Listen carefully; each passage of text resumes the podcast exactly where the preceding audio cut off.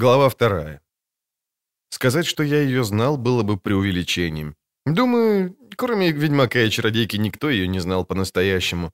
Когда я увидел ее впервые, она не произвела на меня особого впечатления, даже несмотря на довольно необычные сопутствующие обстоятельства. Я знавал людей, утверждавших, будто сразу, с первой же встречи, они ощущали дыхание смерти, исходящее от этой девочки. Мне она показалась совершенно обыкновенной, хотя я и знал, что обыкновенной-то она как раз и не была. Поэтому я настойчиво пытался усмотреть, обнаружить, почувствовать в ней необычность. Но ничего не заметил и ничего не почувствовал. Ничего, что могло стать сигналом, предчувствием, либо предвестником позднейших трагических событий, причиной которых была она, и тех, которые вызвала сама. Лютик. Полвека поэзии. У самого развилка, там, где кончался лес, были вкопаны в землю девять столбов. К вершине каждого прибито колесо от телеги. Над колесами кружило воронье, расклевывая и терзая трупы, привязанные к обручам и спицам. Столбы были слишком высокими, да и птицы все время заслоняли разлагающиеся на колесах останки, так что догадаться, кем были казненные, Енифер и Цири не могли. Ветер принес тошнотворный запах тления. Цири отвернулась и с отвращением поморщилась. Изумительная декорация. Еннифер наклонилась в седле и сплюнула, забыв, что совсем недавно отругала Цири за подобный плевок. Живописная и ароматная. Но почему здесь, на опушке леса? Обычно такие штуки устанавливают сразу за городскими стенами. Верно, добрые люди? «Это белки, благороднейшая госпожа», Поспешил пояснить, сдерживая запряженную в двуколку пегую лошаденку, один из бродячих торговцев, которых они догнали на развилке. «Эльфы на столбах-то, потому и столбы в лесу стоят. Другим белкам на упрежнение». «Выходит», — взглянула на него чародейка, «взятых живьем с Каетелей привозят сюда?» «Эльфа, милсдарыня», — прервал торговец. «Редко удается взять живьем. А ежели даже кого воины схватят, то в город везут, где оседлые нелюди обретаются. Когда они казнь на рынке посмотрят, у них сразу отпадает охота с белками икшаться. А когда в бою таких эльфов убивают, то трупы свозят на развилки и вешают на столбах. Порой издалека возят, совсем уж померших. «Подумать только», — буркнула Йеннифер. «А нам запрещают заниматься некромантией из уважения к величию смерти и бренности останков — коим полагаются покой, почести и церемониальные погребения. «Что вы сказали, госпожа?» «Ничего. Поехали побыстрее, Цири, как можно дальше от этого места. Тьфу, у меня такое ощущение, будто я вся пропиталась вонью». «Я тоже. Ой-ой-ой», — сказала Цири, рысью объезжая двуколку торговца. «Поедем галопом, хорошо?» «Хорошо, но не сумасшедшим же!» Вскоре показался город, огромный, окруженный стенами, утыканный башнями с островерхими блестящими крышами. А за городом, в лучах утреннего солнца, искрилось море, сине-зеленое, усеянное белыми пятнышками парусов. Цири осадила коня на краю песчаного обрыва, приподнялась в стременах, жадно втянула носом ароматный морской воздух. «Горсвелян», — сказала Йеннифер, подъезжая и останавливаясь рядом. «Вот и добрались. Возвращаемся на Большак». На Большаке снова пошли легким галопом, оставив позади несколько воловьих упряжек и пешеходов, нагруженных вязанками хвороста и дров. Когда опередили всех и остались одни, чародейка остановилась и жестом сдержала Цири. «Подъезжай поближе», — сказала она. «Еще ближе. Возьми поводье и веди моего коня. Мне нужны обе руки». «Зачем?» «Возьми поводье». Йеннифер вынула из вьюка серебряное зеркальце, протерла, тихо проговорила заклинание. Зеркальце выскользнуло у нее из руки, поднялось и повисло над конской шеей, точно напротив лица чародейки. Цири удивленно вздохнула, облизнула губы. Чародейка извлекла из вьюка гребень, сняла берет и несколько минут энергично расчесывала волосы. Цири молчала. Она знала, что во время этой процедуры Енифер нельзя мешать или расспрашивать. Живописный и, на первый взгляд, неряшливый беспорядок ее крутых буйных локонов возникал в результате долгих стараний и немалых усилий. Чародейка снова полезла во вьюг. Вдела в уши бриллиантовые серьги, а на запястьях защелкнула браслеты. Сняла шаль, расстегнула блузку, обнажая шею. Стала видна черная бархатка, украшенная обсидиановой звездой. «Да!» — не выдержала наконец Цири. «Я знаю, зачем ты это делаешь. Хочешь хорошо выглядеть, потому что едем в город. Угадала?» «Угадала». «А я?» «Что ты?» «Я тоже хочу хорошо выглядеть. Я причешусь? Надень берет», — резко бросила Йеннифер, по-прежнему вглядываясь в висящее над ушами лошади зеркальце. «На то самое место, где он был, и убери под него волосы». Цири недовольно фыркнула, но послушалась тотчас. Она уже давно научилась различать оттенки голоса чародейки. Знала, когда можно поспорить, а когда нет. Йеннифер, уложив, наконец, локоны на лбу, достала из вьюка маленькую баночку зеленого стекла. «Цири», — сказала она уже мягче, — «мы путешествуем тайно, а поездка еще не кончилась, поэтому ты должна прятать волосы под беретом. Во всех городских воротах есть люди, которым платят за точные и незаметные наблюдения за путешествующими. Понимаешь?» «Нет», — нахально ответила Цири, натягивая поводья вороного жеребца-чародейки. «Ты стала такой красивой, что у всех, кто выглянет из ворот, глаза на лоб повылазят. Тоже мне скрытность». «Город, к воротам которого мы направляемся», — усмехнулась Йеннифер, — «называется Горсвелен. Мне в Горсвелене таиться не надо. Совсем. Я бы сказала наоборот. С тобой дело другое. Тебя никто не должен запомнить». «Кто будет глядеть на тебя, запомнит и меня», Чародейка раскрыла баночку, из которой повеяло сиренью и крыжовником. Взяв на указательный палец немного содержимого, втерла себе под глаза чуточку мази, потом сказала, все еще загадочно улыбаясь. «Сомневаюсь, чтобы кто-нибудь вообще обратил на тебя внимание». Перед подъемным мостом стояла длинная колонна наездников и телег. У ворот толпились пешие, ожидающие своей очереди на досмотр. Цири ахнула, раздраженная перспективой долгого ожидания. Однако Йеннифер выпрямилась в седле и направилась рысью, глядя поверх голов страждущих, а те быстро расступились, давая ей место и почтительно кланяясь. Стражники в длинных кольчугах сразу же заметили чародейку и освободили ей проход, не жалея древков копий, которыми подгоняли упрямых или слишком медлительных. «Сюда, сюда, милостивая государыня!» Крикнул один из стражников, таращась на Йеннифер и бледнее. «Въезжайте здесь, прошу вас! А ну расступись! Расступись, хамы!» Спешно вызванный начальник вахты выглянул из кардегардии хмурый и злой, но, увидев Йеннифер, покраснел, широко раскрыл глаза и рот и согнулся в низком поклоне. «Покорно приветствую в горсвелене, милостивая государыня», пробормотал он, выпрямляясь и еще больше выпучивая глаза. «Я в твоем распоряжении. Могу ли чем-то услужить? Эскорт, провожатый, может, вызвать кого?» «Не требуется». Йеннифер выпрямилась в седле, глянула на него сверху. «Я пробуду в городе недолго. Еду на Тонет». «Конечно, конечно». Вояка переступил с ноги на ногу, не отрывая глаз от лица чародейки. Остальные стражники следовали примеру начальника. Цири гордо задрала голову, но тут же увидала, что на нее вообще никто не смотрит. Так, словно ее и вовсе не существует. «Конечно», — повторил командир стражи. «Натанет, да. На сбор, конечно. А как же? В таком случае желаю...» «Благодарю». Чародейка тронула коня, определенно не интересуясь, чего хотел пожелать ей командир. Цири потрусила следом. Стражники кланялись проезжающей Йеннифер, не удостаивая девочку хотя бы взглядом. «Даже имени твоего не спросили», — буркнула она, догоняя Йеннифер и ловко объезжая пробитые в грязи колеи. И куда едем тоже. Ты их заколдовала?» «Не их, себя». Чародейка повернулась, и Цири громко ахнула. Глаза Йеннифер горели фиолетовым огнем, а лицо пылало красотой. Слепящей, вызывающей, грозной и неестественной. «Зеленая баночка», — сразу догадалась Цири. «Что там было?» «Гламария. Эликсир, точнее, мазь для особых случаев. Послушай, тебе обязательно надо лезть в каждую лужу на дороге. Хочу ополоснуть лошади бабки». Дождя не было целый месяц. Это не вода, а помои и конская моча. А, а скажи, зачем тебе понадобился эликсир? Так уж важно было... Это Горсвелен, прервала Йеннифер. Город, который своим благополучием в значительной степени обязан чародеям. Ты сама видела, как тут относятся к чародейкам. А мне не хотелось ни представляться, ни доказывать, кто я такая.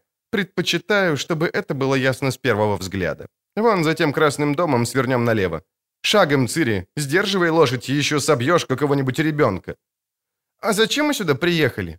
Я тебе уже говорила. Цири фыркнула, поджала губы, сильно ткнула лошадь пяткой. Кобыла заплясала, чуть не наскочив на проезжающую мимо телегу. Возница привстал на козлах и собирался покрыть ее цветистой фурманской вязью, но, увидев Йеннифер, быстро сел и принялся внимательно изучать состояние собственных башмаков. «Еще один такой фортель», — процедила Йеннифер. «И мы повздорим. Ты ведешь себя, как юная коза. Мне стыдно за тебя». «Ты намерена отдать меня в какую-то школу, да? Я не хочу!» «Тише, люди смотрят».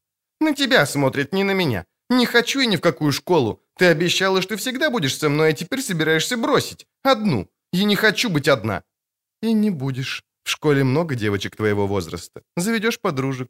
«Не нужны мне подружки. Я хочу быть с тобой и с... Я думала, что...» Йеннифер быстро обернулась. «Что ты думала?» «Что мы едем к Геральту», — вызывающе подняла голову Цири. «Я прекрасно знаю, о чем ты думала всю дорогу и почему вздыхала ночью». «Довольно», — прошипела чародейка, а блеск ее горящих глаз заставил Цири вжаться лицом в гриву лошади. «Слишком уж ты разговорилась. Напоминаю, время, когда ты могла возражать, ушло, и случилось это по твоей собственной воле. Теперь ты должна слушаться и делать то, что я прикажу. Поняла?» Цири кивнула. «Да, что прикажу. И это будет для тебя лучше всего. Всегда. Поэтому ты будешь слушаться меня и выполнять все мои распоряжения. Ясно? Останови лошадь. Мы на месте». «Это школа?» – буркнула Цири, окидывая взглядом внушительный фасад дома. «Это уже...» «Ни слова больше. Слезай и веди себя как положено. Это не школа. Школа находится в Аритузе, а не в Горсвелене. Это банк». «Зачем нам банк?» «Подумай. Слезай, я сказала. Да не в лужу. Оставь лошадь, для этого есть слуги. Сними перчатки. В банк в перчатках для езды не входят. Взгляни на меня. Поправь берет. Выровняй воротничок. Выпрямись. Ты что, не знаешь, что делать с руками? Ничего не делай. Цири вздохнула. Высыпавшие из здания служащие были краснолюдами. Цири внимательно приглядывалась к ним. Такие же невысокие и бородатые крепыши, они, тем не менее, ничем не походили на ее друга Ярпина Зигрина и его ребят. Служащие были какие-то безликие, одинаково одетые, никакие, и раболепные, чего об Ярпине и его ребятах сказать было никак нельзя.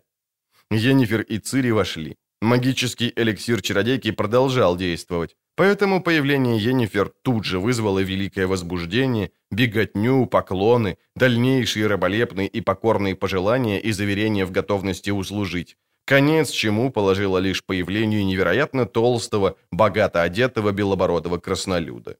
«Уважаемая Енифер!» — загудел краснолюд, позвякивая золотой цепью, свисавшей с могучей шеи значительно ниже белой бороды.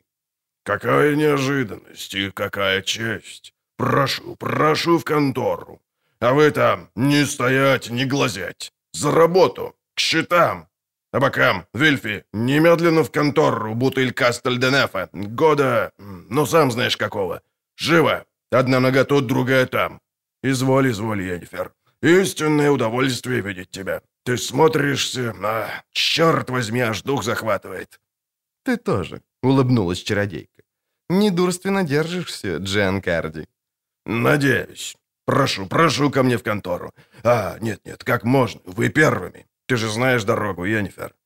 В конторе было темновато и приятно прохладно. В воздухе стоял аромат, который Цири помнила по башне писаря Ярры. Запах чернил, пергамента и пыли, покрывавшей дубовую мебель, гобелены и старые книги. «Прошу вас, присаживайтесь».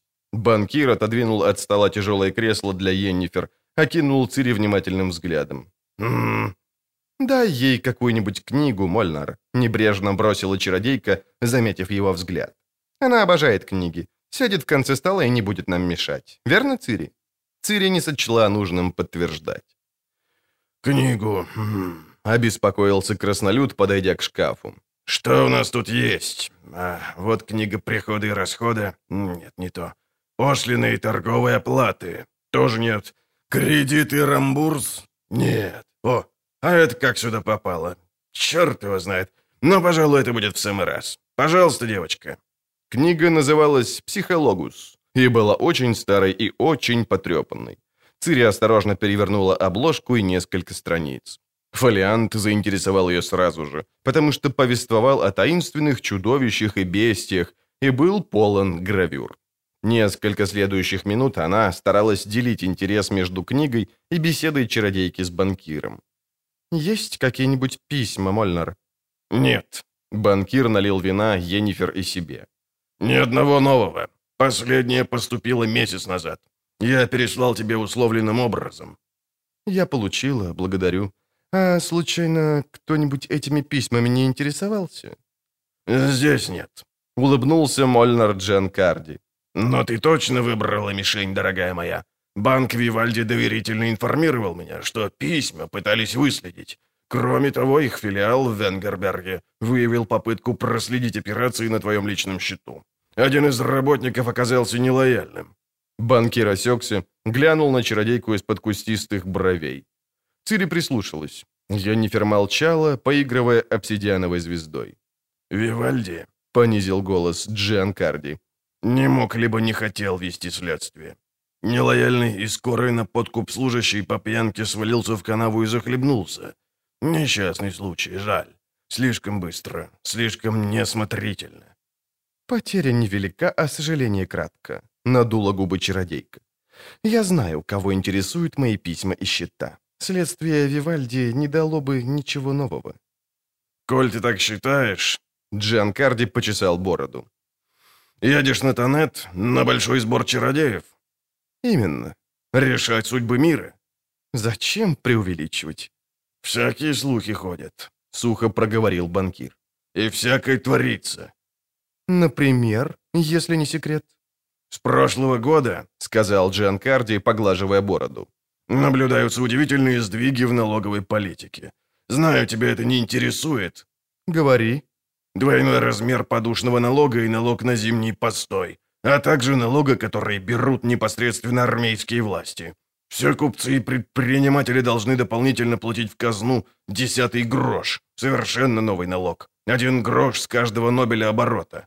Краснолюды, гномы, эльфы и низушки, кроме того, платят повышенную подушную и подымную пошлины, а ежели ведут торговлю либо производственную деятельность, то сверх того еще облагаются обязательной нелюдской дарственной податью, составляющей 10 со 100. Таким образом, я отчисляю в казну больше 60% дохода. Мой банк, включая филиалы, дает четырем королевствам 600 гривен в год. К твоему сведению, это почти в три раза больше, чем богатый герцог или граф платит кварты в королевскую казну. А люди дарственные на армию не облагаются? Нет, платят только подушные и постойные. Получается, покачала головой чародейка, что краснолюды и другие нелюди финансируют проводящуюся в лесах кампанию против скаетелей. Я ожидала чего-нибудь подобного, но, прости, что общего у налогов со сбором на Тонедди? «После ваших сборов всегда что-то происходит», — буркнул банкир. «Впрочем, надеюсь, на этот раз ничего страшного не случится, а наоборот, вдруг да прекратятся эти странные скачки цен. Был бы очень рад». «Поясни». Джанкарди раскинулся в кресле и сплел руки на прикрытом бородой животе. «Я занимаюсь своим ремеслом немало лет. Достаточно долго, чтобы научиться увязывать некоторые движения цен с определенными фактами. Последнее время сильно подскочили цены на драгоценные камни. На них повысился спрос. Обменивают наличные на драгоценности, чтобы избежать потерь на колебаниях курса и паритета монет? И это тоже. Кроме того, у камней еще одно огромное преимущество. Лежащий в кармане кошелек с несколькими унциями бриллиантов равняется по стоимости примерно 50 гривнам. А такая сумма в монетах весит 25 фунтов и требует солидного мешка. С кошельком в кармане можно бежать гораздо быстрее, чем с мешком на плечах. Да и обе руки свободны, что тоже немаловажно. Одной рукой можно держать жену, а второй, если потребуется, кое-кому и тумака отвесить. Цири негромко фыркнула, но Енифер тут же успокоила ее грозным взглядом. «Значит», — подняла она голову, — «есть такие, кто уже заранее готовится к бегству. Интересно, куда?» «Больше всего ценится Дальний Север. Хэнгфорс, Ковер, Павис, во-первых, потому что это действительно далеко. Во-вторых, эти государства нейтральны, и у них хорошие отношения с Нильфгардом. Понимаю. Ехидная ухмылка не исходила с уст чародейки. Итак, бриллианты в карман, жену за руку и на север. Не рановато ли? Впрочем, бог с ними. Что еще дорожает Мольнар? Лодки. Что-что? Лодки, осклабившись, повторил банкир. Все корабелы из побережья строят лодки, заказанные квартирмейстерством короля Фультеста. Квартирмейстеры платят хорошо и постоянно делают заказы. Если у тебя есть свободный капитал, Йеннифер, вложи в лодки. Золотое дело. Изготовляешь челн из камышей коры. Выставляешь счет на баркас из первосортной сосны, выручкой делишься с квартирмейстером. Не дури, Джанкарди. Говори, в чем дело. Лодки, неохотно сказал банкир, глядя в бревенчатый потолок.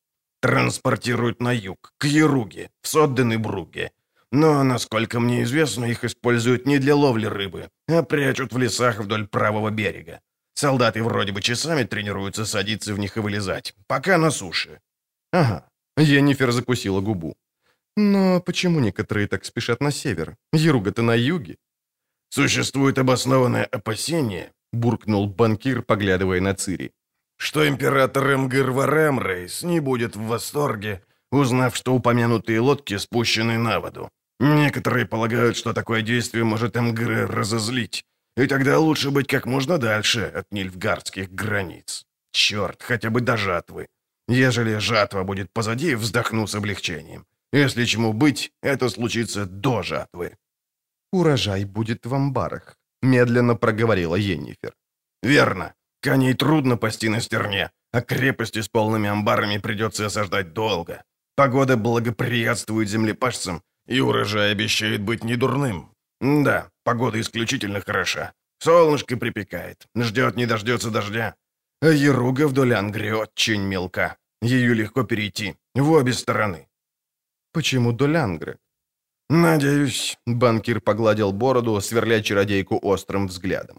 Тебе можно доверять? Как всегда, Дженкарди, ничего не изменилось. Доль Ангра, медленно проговорил банкир. Это Лирия и Айдерн, у которых военный союз с Тимерией. Уж не думаешь ли ты, что Фольтест покупает лодки для себя?» «Нет», — протянула чародейка, — «не думаю. Благодарю за информацию, Мольнар. Как знать, возможно, ты и прав. Может, на сборе нам удастся повлиять на судьбы мира и населяющих его людей». «Не забудьте о краснолюдах», — сказал Джан Карди, — «и их банках». «Постараемся. Кстати, коли уж мы об этом заговорили, «Внимательно слушаю». «У меня были расходы, Мольнар. А если я сниму со счета у Вивальди, опять кто-нибудь попробует утопиться. Так что...» «Енифер», — прервал краснолюд, — «ты у меня пользуешься неограниченным кредитом. Погром в Венгерберге случился очень давно. Возможно, ты забыла, но я не забуду никогда. Никто из семейства Джанкарди не забудет. Сколько тебе нужно?» 1500 тимирских оронов с переводом на филиал Чан Фанелли в Эландре на адрес храма Мелители. Принято. Приятный перевод. Взносы в пользу храмов не облагаются налогами. Что еще? Сколько сейчас платят за обучение в школе в Ритузе? Цири прислушалась. 1200 новиградских крон, сказал Джан Карди.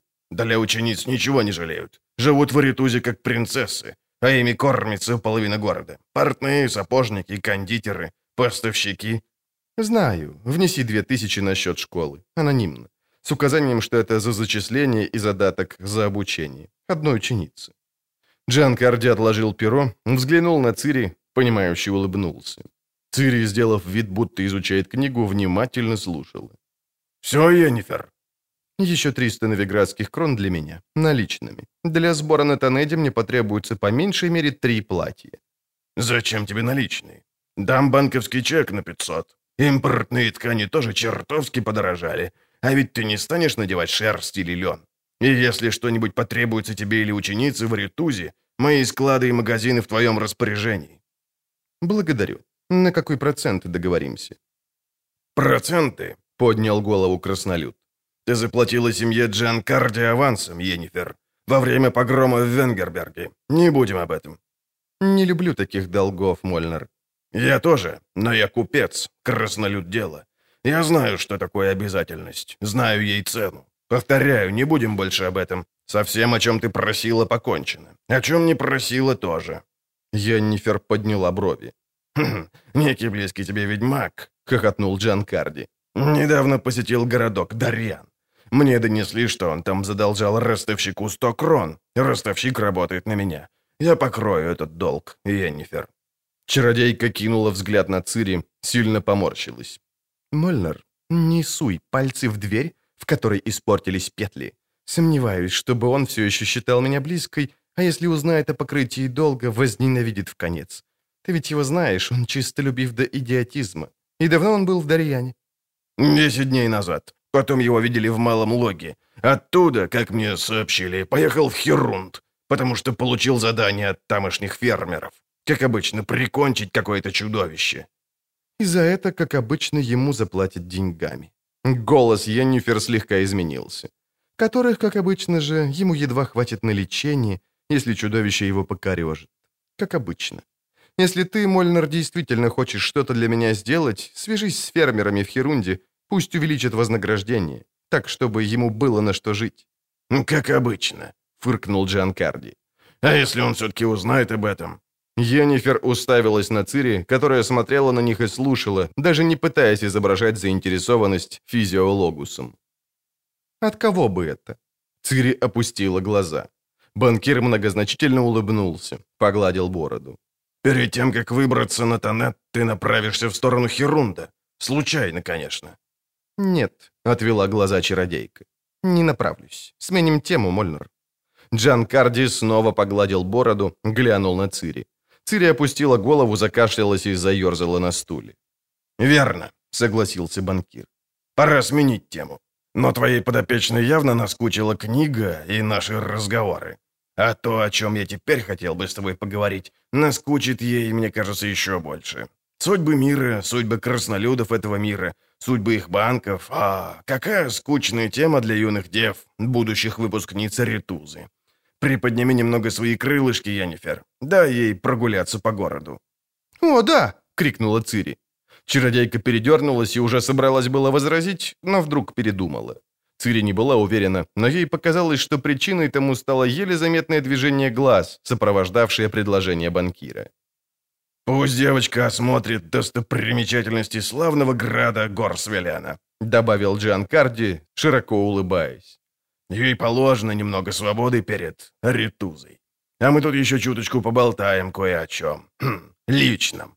Нет, я не предлагаю ребенку бродить в одиночку, хоть это и безопасный город. Я дам ей спутника и защитника, одного из моих младших коллег». «Прости, Мольнер». Я Нифер не ответила на улыбку. «Но мне кажется, что в нынешние времена даже в безопасном городе общество краснолюда...» «У меня и в мыслях не было», — притворно возмутился Джан Харди. «Предлагать в спутники краснолюда. Клерк, о котором я говорю, сын уважаемого купца, человека, я бы так сказал, до последней морчинки. Ты думала, у меня работают только краснолюды? «Эй, Вильфли, кликни-ка сюда Фабио. Одна нога тут, другая...» «Цири». Чародейка подошла к девочке, слегка наклонилась. «Только без глупостей, чтобы мне не пришлось краснеть. А с клерком язык за зубами, поняла?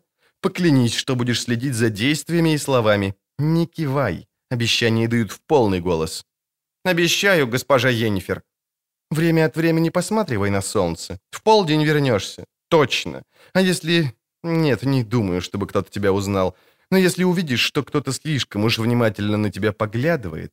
Чародейка открыла кошелек, достала небольшой, покрытый рунами хризопрас в форме песочных часов. «Спрячь в кошелек, не потеряй. В случае чего... Заклинание помнишь? Только аккуратно. Активация дает сильное эхо, а действующий амулет испускает волны. Если вблизи окажется кто-то восприимчивый к магии, ты себя не замаскируешь, а совсем наоборот. Да, вот еще тебе, если захочешь купить что-нибудь». «Спасибо, госпожа Йеннифер». Цири положила амулет и монеты в кошелек, с любопытством взглянула на вбежавшего в контору мальчика. Мальчик был веснушчат, волнистые каштановые волосы не спадали ему на высокий воротник серой униформы клерка. «Фабио Сакс», — представил мальчика Джан Карди. Тот почтительно поклонился. «Фабио, это госпожа Йеннифер, наша почетная гостья и уважаемая клиентка. А Мазель, ее воспитанница, желает посетить город. Будешь ее провожатым и защитником». Мальчик снова поклонился, на этот раз явно в сторону Цири. «Цири», — холодно сказала Йеннифер, Встань, пожалуйста». Цири встала, немного удивленная, потому что знала, обычай этого не требует. И тут же поняла. Клерк, выглядевший ее ровесником, был на голову ниже. «Мольнар», — сказала чародейка, — «кто кого будет защищать? Не мог дать кого-нибудь посолиднее?» Мальчик покраснел и вопросительно глянул на хозяина. Джен Карди кивнул. Клерк снова поклонился. «Милостивая государыня», — проговорил он свободно и без тени смущения. «Возможно, я и не велик ростом, но на меня можно положиться.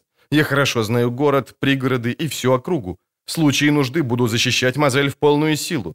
А когда я, Фабио Сахс-младший, сын Фабио Сахса, делаю что-то в полную силу, то мало кто из тех, что покрупнее, сравняется со мной».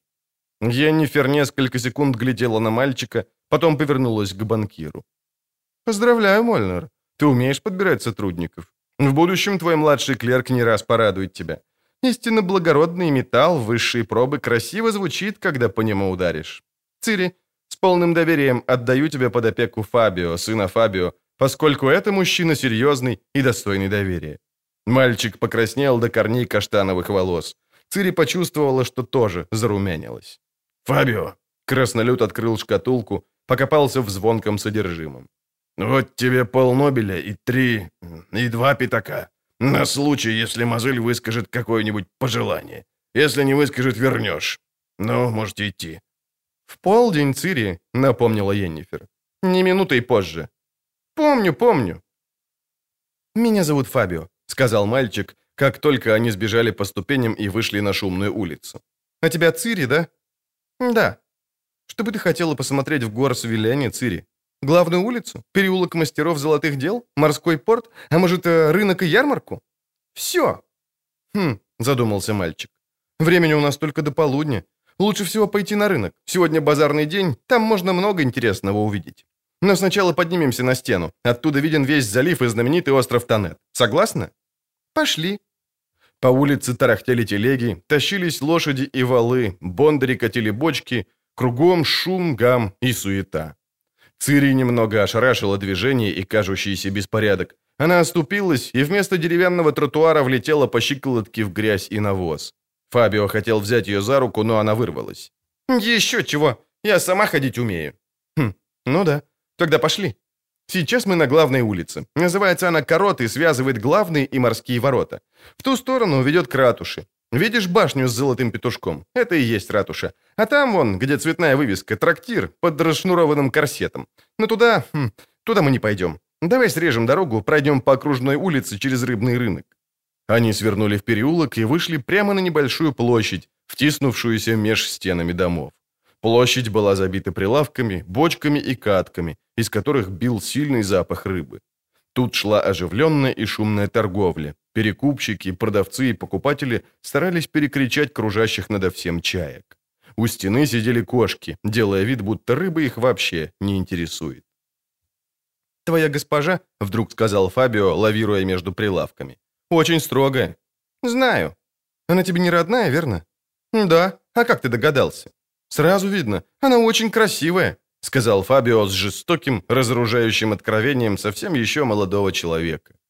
Цири повернулась, словно пружина, но прежде чем успела ответить Фабио какой-нибудь колкостью относительно его веснушек и роста, мальчик уже тащил ее между тележками, бочками и прилавками, одновременно объясняя, что возвышающаяся над площадью башня называется Воровская — что камни для ее постройки брали с дна морского, и что растущие около нее деревья называются пальмами. «Ты ужасно неразговорчивая, Цири», — неожиданно заметил он. «Я?» — изобразила она удивление. «Ничего подобного. Просто внимательно тебя слушаю. Знаешь, ты рассказываешь очень интересно. Я как раз хотела тебя спросить». «О чем?» «А далеко отсюда до... до города Аритузы?» «Совсем близко, только Аритуза вовсе не город. Поднимемся на стену, покажу». Стена была высокая, с крутыми ступенями. Фабио вспотел и задыхался, и неудивительно. Он не закрывал рта. Сообщил Цири, что стена, окружающая Горсвелен, построена недавно. Она гораздо моложе самого города, возведенного еще эльфами. Сказал, что в ней 35 футов высоты, и что это так называемая казематная кладка, сложенная из тесанного камня и необожженного кирпича, то есть материала, лучше других выдерживающего удары таранов. Наверху их охватил морской ветер. Цири с удовольствием вдыхала его после плотной и неподвижной духоты города. Она оперлась локтями о край стены, глядя сверху на расцвеченный парусами порт. «Что это, Фабио? Вон та гора!» «Остров Танет». Остров, казалось, был совсем близко. И походил не на остров, а на вколоченный в морское дно гигантский каменный столб. Огромный зиккурат, спеленутый змеящимся серпантином дороги, террасами и зигзагами лестниц. На террасах зеленели рощицы и сады, а из зелени проглядывали прилепившиеся к скалам, будто ласточкины гнезда, белые островерхие башни и изящные купола, венчающие группы окруженных галереями зданий, которые, похоже, были возведены не хитроумными строителями, а вырезаны в склонах горы, вздымающейся из морской пучины. «Все это создали эльфы», — пояснил Фабио. «Говорят, с помощью эльфии магии. Однако уже с незапамятных времен Танет принадлежит чародеям. Ближе к вершине, там, где, видишь, блестят на солнце купола, расположен дворец Гарштанг. В нем через несколько дней откроется большой сбор магиков. А вон там, смотри, он уже на самой вершине. Высокая одинокая башня с зубцами. Это Торлара, башня Чайки. Туда можно попасть по суше? Это же близко. Можно. Есть мост, он соединяет берег залива с островом. Его отсюда не видно, деревья заслоняют. А видишь красные крыши у подножья горы? Это дворец Люксии. Туда-то и ведет мост. Только через Люксию можно пройти к дороге, ведущей на верхние террасы. А туда, где вон те миленькие галерейки и мостики, и сады? Они, как они держатся на камнях и не падают? Что это за дворец? Это и есть Аритуза, которая тебя интересовала. Знаменитая школа для юных чародеек. А, -а, -а Цири облизнула губы. Так это там. Слушай, Фабио. Слушаю. Ты хоть иногда встречаешь молодых чародеек, которые учатся в школе? Ну, в Аритузе?» Мальчик удивленно взглянул на нее.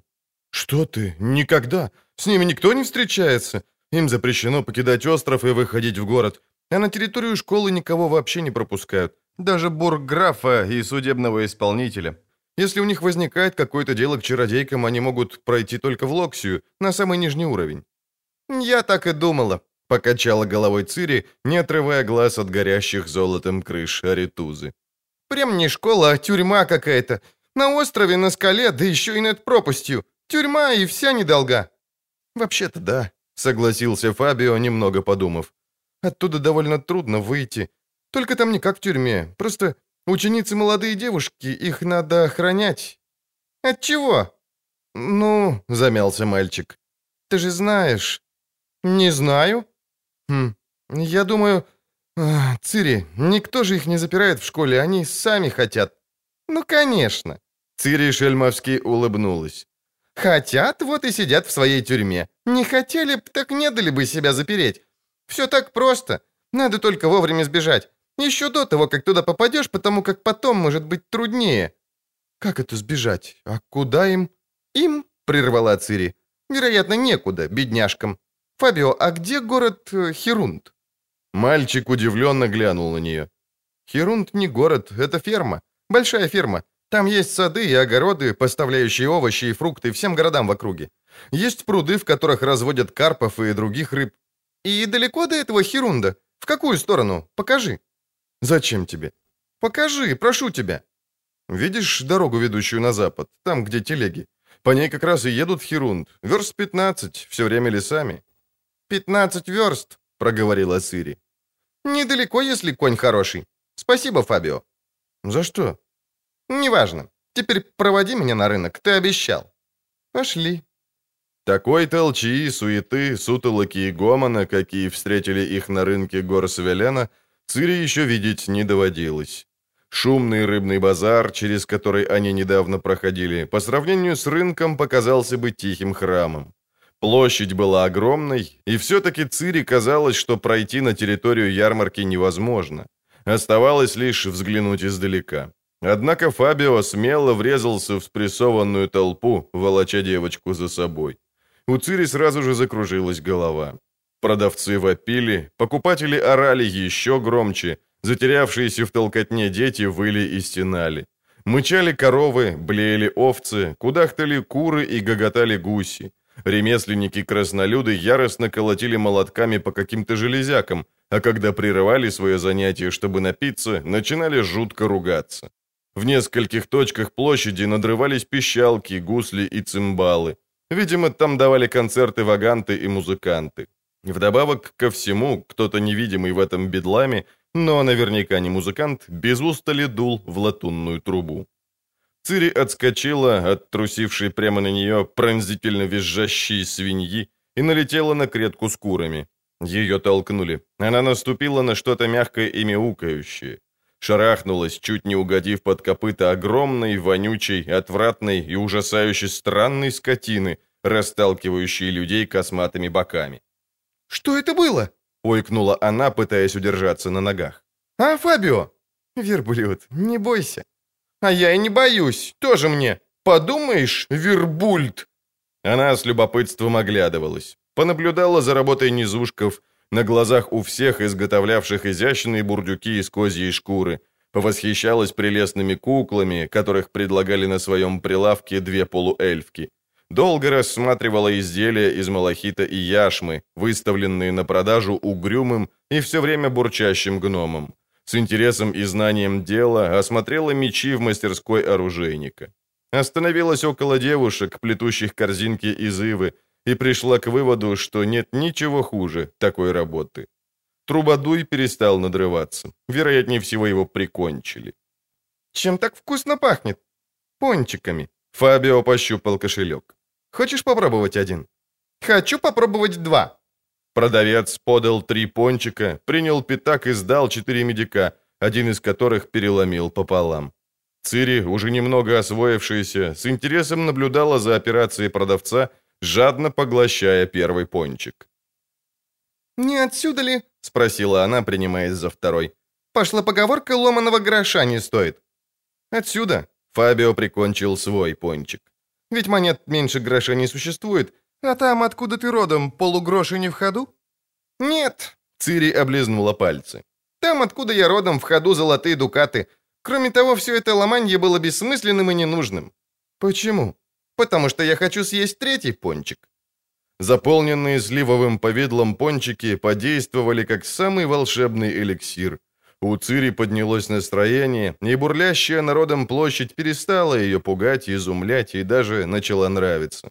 Она больше не позволяла Фабио тащить себя, а сама потянула его в самую гущу, к тому месту, с которого кто-то произносил речь, забравшись на импровизированную трибуну из бочек.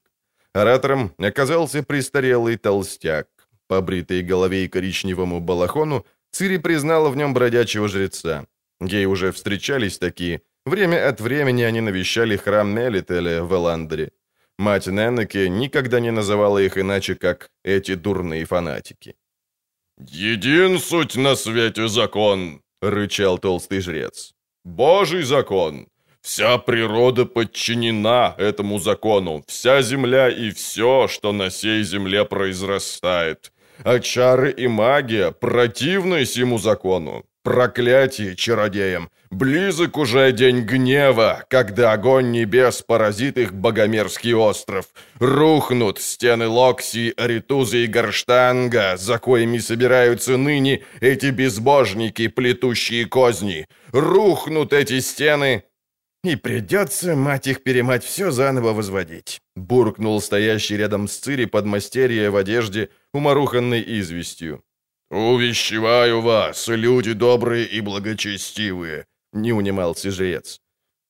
«Не верьте чародеям, не обращайтесь к ним за советами и с просьбами, не позволяйте им соблазнять себя ни видом роскошным, ни речью гладкой, ибо истинно, говорю вам, чародеи он и есть всякие гробы повапленные, снаружи прекрасные, изнутри же гнили и истлевших костей полные». «Гляньте на него», — проговорила молодая женщина с корзинкой полной моркови. «Вот треплется». На магиков, вишь, ты лает, потому как завидует. Вот и все». «Точно», — поддакнул каменщик. «У самого, ишь, башка, словно яйцо лысое, а брюхо аж до колен. А чародеи, вон а какие красивые. Не плешивеют, не брюхатят. А чародейки, о, сама красотища». «Ибо твои раскрасавицы души дьяволу запродали!» — крикнул невысокий типчик с сапожным молотком за поясом. «Глуп ты, подошва гнилая. Если б не добрые тетки с Иритузы, ты б давно с умой по миру пошел. Им скажи спасибо, что есть чего жрать!» Фабио потянул Цири за рукав, и они снова нырнули в толпу, которая понесла их к центру площади. Послышался грохот бубна и громкие крики, призывающие к тишине. Толпа и не думала замолкать, но глашатую с деревянного помоста это вовсе не мешало. У него был зычный, хорошо поставленный голос, и он умел им пользоваться. «Возвещаю!» — заорал он, развернув рулон пергамента что Гугу Ансбах, низушек по рождению, объявлен вне закона, ибо злоумышленникам-эльфам, кои белками именуются, в своем доме ночлег и приют доставил. То же самое Юстин Ингвар, кузнец, краснолюд по рождению, кои негодникам он им наконечники для стрел ковал. Сим на обоих поименованных бурграф поиск оглашает и ловить их наказывает. Кто их схватит, тому награда, 50 крон наличными, а ежели кто даст им пропитание, альбо укрытие, их сообщникам почитаться будет, и одинаковая кара ему, какая и им назначена. А ежели в Аполье, либо в селении схвачены будут, все Аполье, либо все селенье расплачиваться будет». «Это кто ж?» — раздался выкрик в толпе. «Низушку с хранения дал. По ихним фермам пуща шукают. А найдут то всех их нелюдев в яму».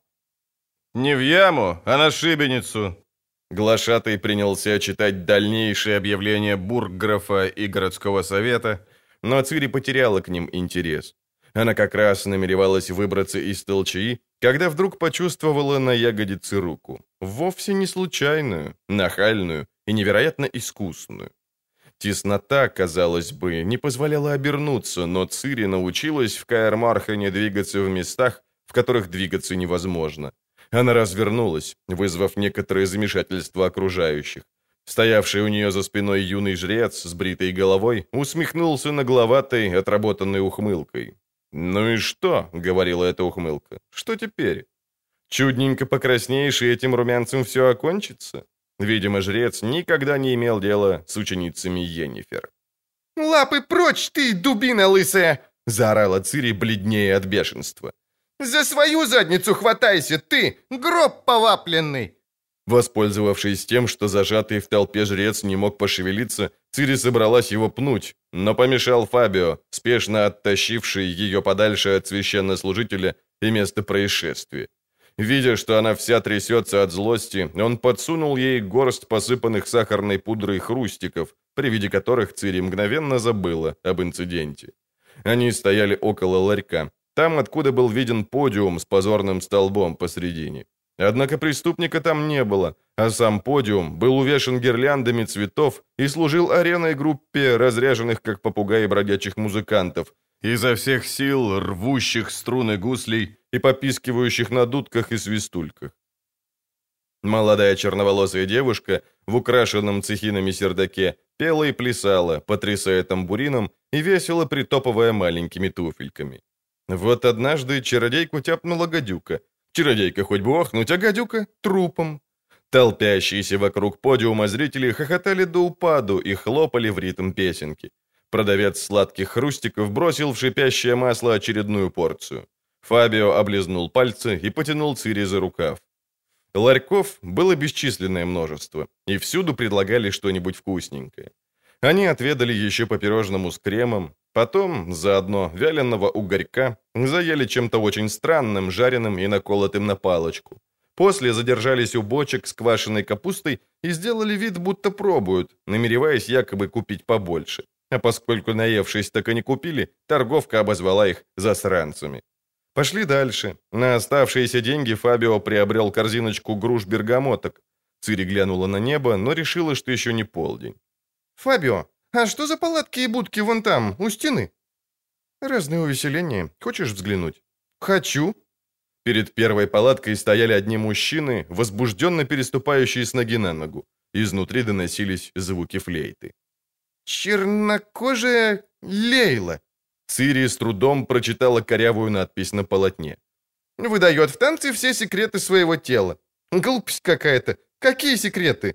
«Пошли дальше, пошли». — торопил Фабио, слегка покраснев. «Взгляни, это интересно. Здесь принимает ворожейка, будущее предсказывает. У меня еще есть два гроша, хватит...» «Жаль денег!» — фыркнула Цири. Тоже мне предсказание за два гроша. Чтобы предсказывать, надо быть вещуньей. Вещание — великий талант. Даже среди чародеек не больше, чем одна из ста способна на такое». «Моей старшей сестре», — заметил мальчик, «ворожейка предсказала, что она выйдет замуж, и это оправдалось. Не гримасничай, Цири. Пойдем, поворожим тебе». «Я не хочу выходить замуж, не хочу ворожбы. Тут жарко, а из этой палатки несет ладаном, я туда не пойду». «Хочешь, иди один, я подожду. Только не знаю, на кой тебе эти предсказания. Что ты хочешь узнать?» «Ну», — замялся Фабио, — «больше всего, буду ли я путешествовать? Смогу ли весь мир повидать?» «Будет», — вдруг подумала Цири, чувствуя головокружение. «Он будет плавать на больших белых парусниках, доберется до стран, которых никто не видел до него. Фабио Сахс, первооткрыватель новых земель. Его именем назовут полуостров, край континента, который сегодня еще не имеет названия. 54 лет, имея жену, сына и трех дочерей, он умрет вдали от дома и близких, от болезни, которая сегодня еще не имеет названия. «Цири, что с тобой?» Она потерла лицо рукой. Ей казалось, что она выныривает из воды, выбирается к поверхности со дна глубокого, холодного озера. «Ничего, ничего», — пробормотала она, оглядываясь и приходя в себя. «Голова закружилась. Все из-за жары. И ладана из палатки. Скорее всего, из-за капусты», — серьезно сказал Фабио. «Напрасно мы столько съели. У меня тоже в животе бурчит». «Ничего со мной не случилось!» Цири молодцевато задрала голову, действительно почувствовав себя лучше.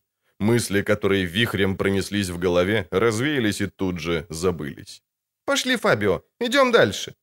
Хочешь грушу? Конечно.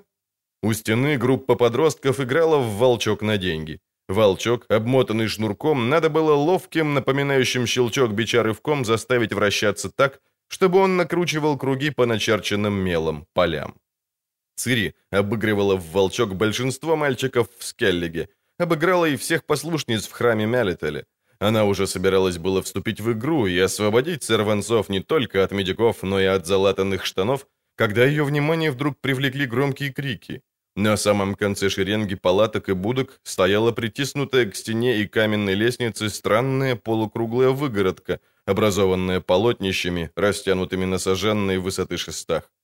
Между двумя шестами был вход, который загораживал высокий рябой мужчина в стеганке и полосатых штанах, заправленных в матросские сапоги. Перед ним теснилась кучка людей. Сунув в горсть Рябова несколько монет, люди по одному скрывались за полотнищем. Рябой кидал деньги в большое сито, позвякивал ими и хрипло выкрикивал. «Ко мне, добрые люди! Ко мне! Собственными глазами увидите самое страшнейшее страшилище, какое только боги создали. Ужасть и страх, живой Василиск, ядовитая страховидлость дерриканских пустынь, воплощение дьявола, ненасытный людоед. Такого чудовища вы еще не видели, люди. Только что пойманное, из-за моря на корабле привезенное. Взгляните, взгляните на живого злострашного Василиска собственными глазами. Последняя возможность. Здесь у меня всего за три пятака. Бабы с детьми по два. Хм, — сказала Цири, отгоняя от груши ос. «Василиск? Живой? Надо обязательно взглянуть. До сих пор я видела только гравюры. Пошли, Фабио. У меня кончились деньги». «У меня есть. Я заплачу. Пошли смело». «Полагается шесть», — Рябой взглянул на брошенные в горсть медики. «Три пятака с особы. Дешевше только бабы с детьми». «Он», — Цири ткнула в Фабио грушей, — «ребенок, а я баба». «Дешевше только с бабой с детьми на руках», — заворчал Рябой. «Ну давай, добавляй еще два пятака, хитроумная девка, или валять все два, и пропусти других. Поспешите, люди, осталось всего три свободных места». Пришлось добавить. За выгородкой из полотнищ толпились горожане, плотным кольцом окружая сколоченное из досок возвышение, на котором стояла покрытая ковром клетка. Запустив недостающих до комплекта зрителей, Рябой запрыгнул на помост, взял длинную палку и сдернул ковер. Понесло падалью и отвратительной вонью. Зрители зашептались и малость отступили. «Осторожнее, добрые люди!» — упредил Рябой. «Не слишком близко, это опасно. В клетке, явно ему тесной, свернувшись клубком, лежал ящер, покрытый темной чешуей со странным рисунком. Когда Рябой стукнул по клетке палкой, гад зашевелился, зашуршал чешуйками по прутьям, вытянул длинную шею и пронзительно зашипел, демонстрируя острые белые конические зубы, резко контрастирующие с почти черной чешуей, обрамляющей пасть. Зрители охнули. Залился лаем кудлатый песик, которого держала на руках женщина с внешностью торговки. «Смотрите внимательней!» — крикнул Рябой. «И радуйтесь, что в наших сторонах подобные чудища не обретаются. Вот, чудовищный Василиск из далекой Зериканей. Не приближайтесь, не приближайтесь, потому как хоть он и заперт в клетке, но одним токмо своим дыханием может отравить». Цири и Фабио, наконец, протолкались сквозь кольцо зрителей. «Василиск!» — продолжал с возвышения ребой, опираясь на палку, как страшно алибарду. «Это самое, что ни на есть ядовитая гадина на свете, ибо Василиск — царь всех змей. Если б Василисков было больше, наш мир пропал бы бесследно. К огромному счастью, это чудовище редкое, ибо рождается из петушиного яйца. А сами знаете, люди, что яйца сносит не каждый петух, а только такой паршивец, который на манер квочки другому петуху гуску подставляет. Зрители дружным смехом прореагировали на шутку. Не смеялась лишь Цири, все время внимательно рассматривавшее существо, которое, раздраженное шумом, извивалось, билось о прутья клетки и кусало их, тщетно пытаясь расправить в тесноте исковерканные крылья. «Яйца таким петухом снесенные!» — тянул Рябой. «Должны стоя одна змея высиживать, а когда из яйца проклюнется Василиск...»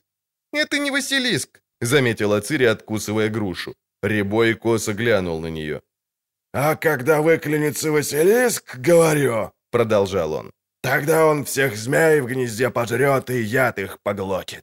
Но вреда ему от того никакого не будет. Сам же ядом так надуется, что не токмо зубом забить сумеет, и не прикосновением даже, но дыхом одним. А ежели конный рыцарь возьмет и пикой Василиска проткнет, то яд по древку вверх ударит, и одновременно седока с конем на месте повалит. «Это неправдивая неправда», Громко сказала Ацирия, выплевывая семечко. «Самая наиправдивейшая правда», — возразил Рябой. «Убьет! И коня, и седока убьет!» «Как же, жди!» «Тихо, мазелечка!» — крикнула торговка с собакой. «Не мешай! Хочется нам полюбопытствовать и послушать!» «Перестань, Цири!» — шепнул Фабио, ткнув ее в бок.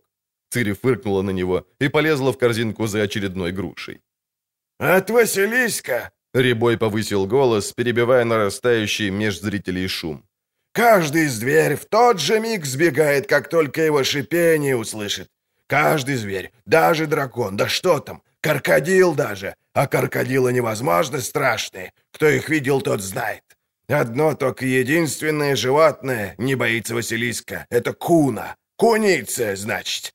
Как только куна чудовище в пустыне узрит, Тут же в лес как можно шибче и мчится. Там только одно ей ведомо зелье выищет и съест. Тогда Василисков яд уже куне не страшен, и она может его насмерть загрызть». Цири хохотнула и издала губами протяжный, совершенно непристойный звук.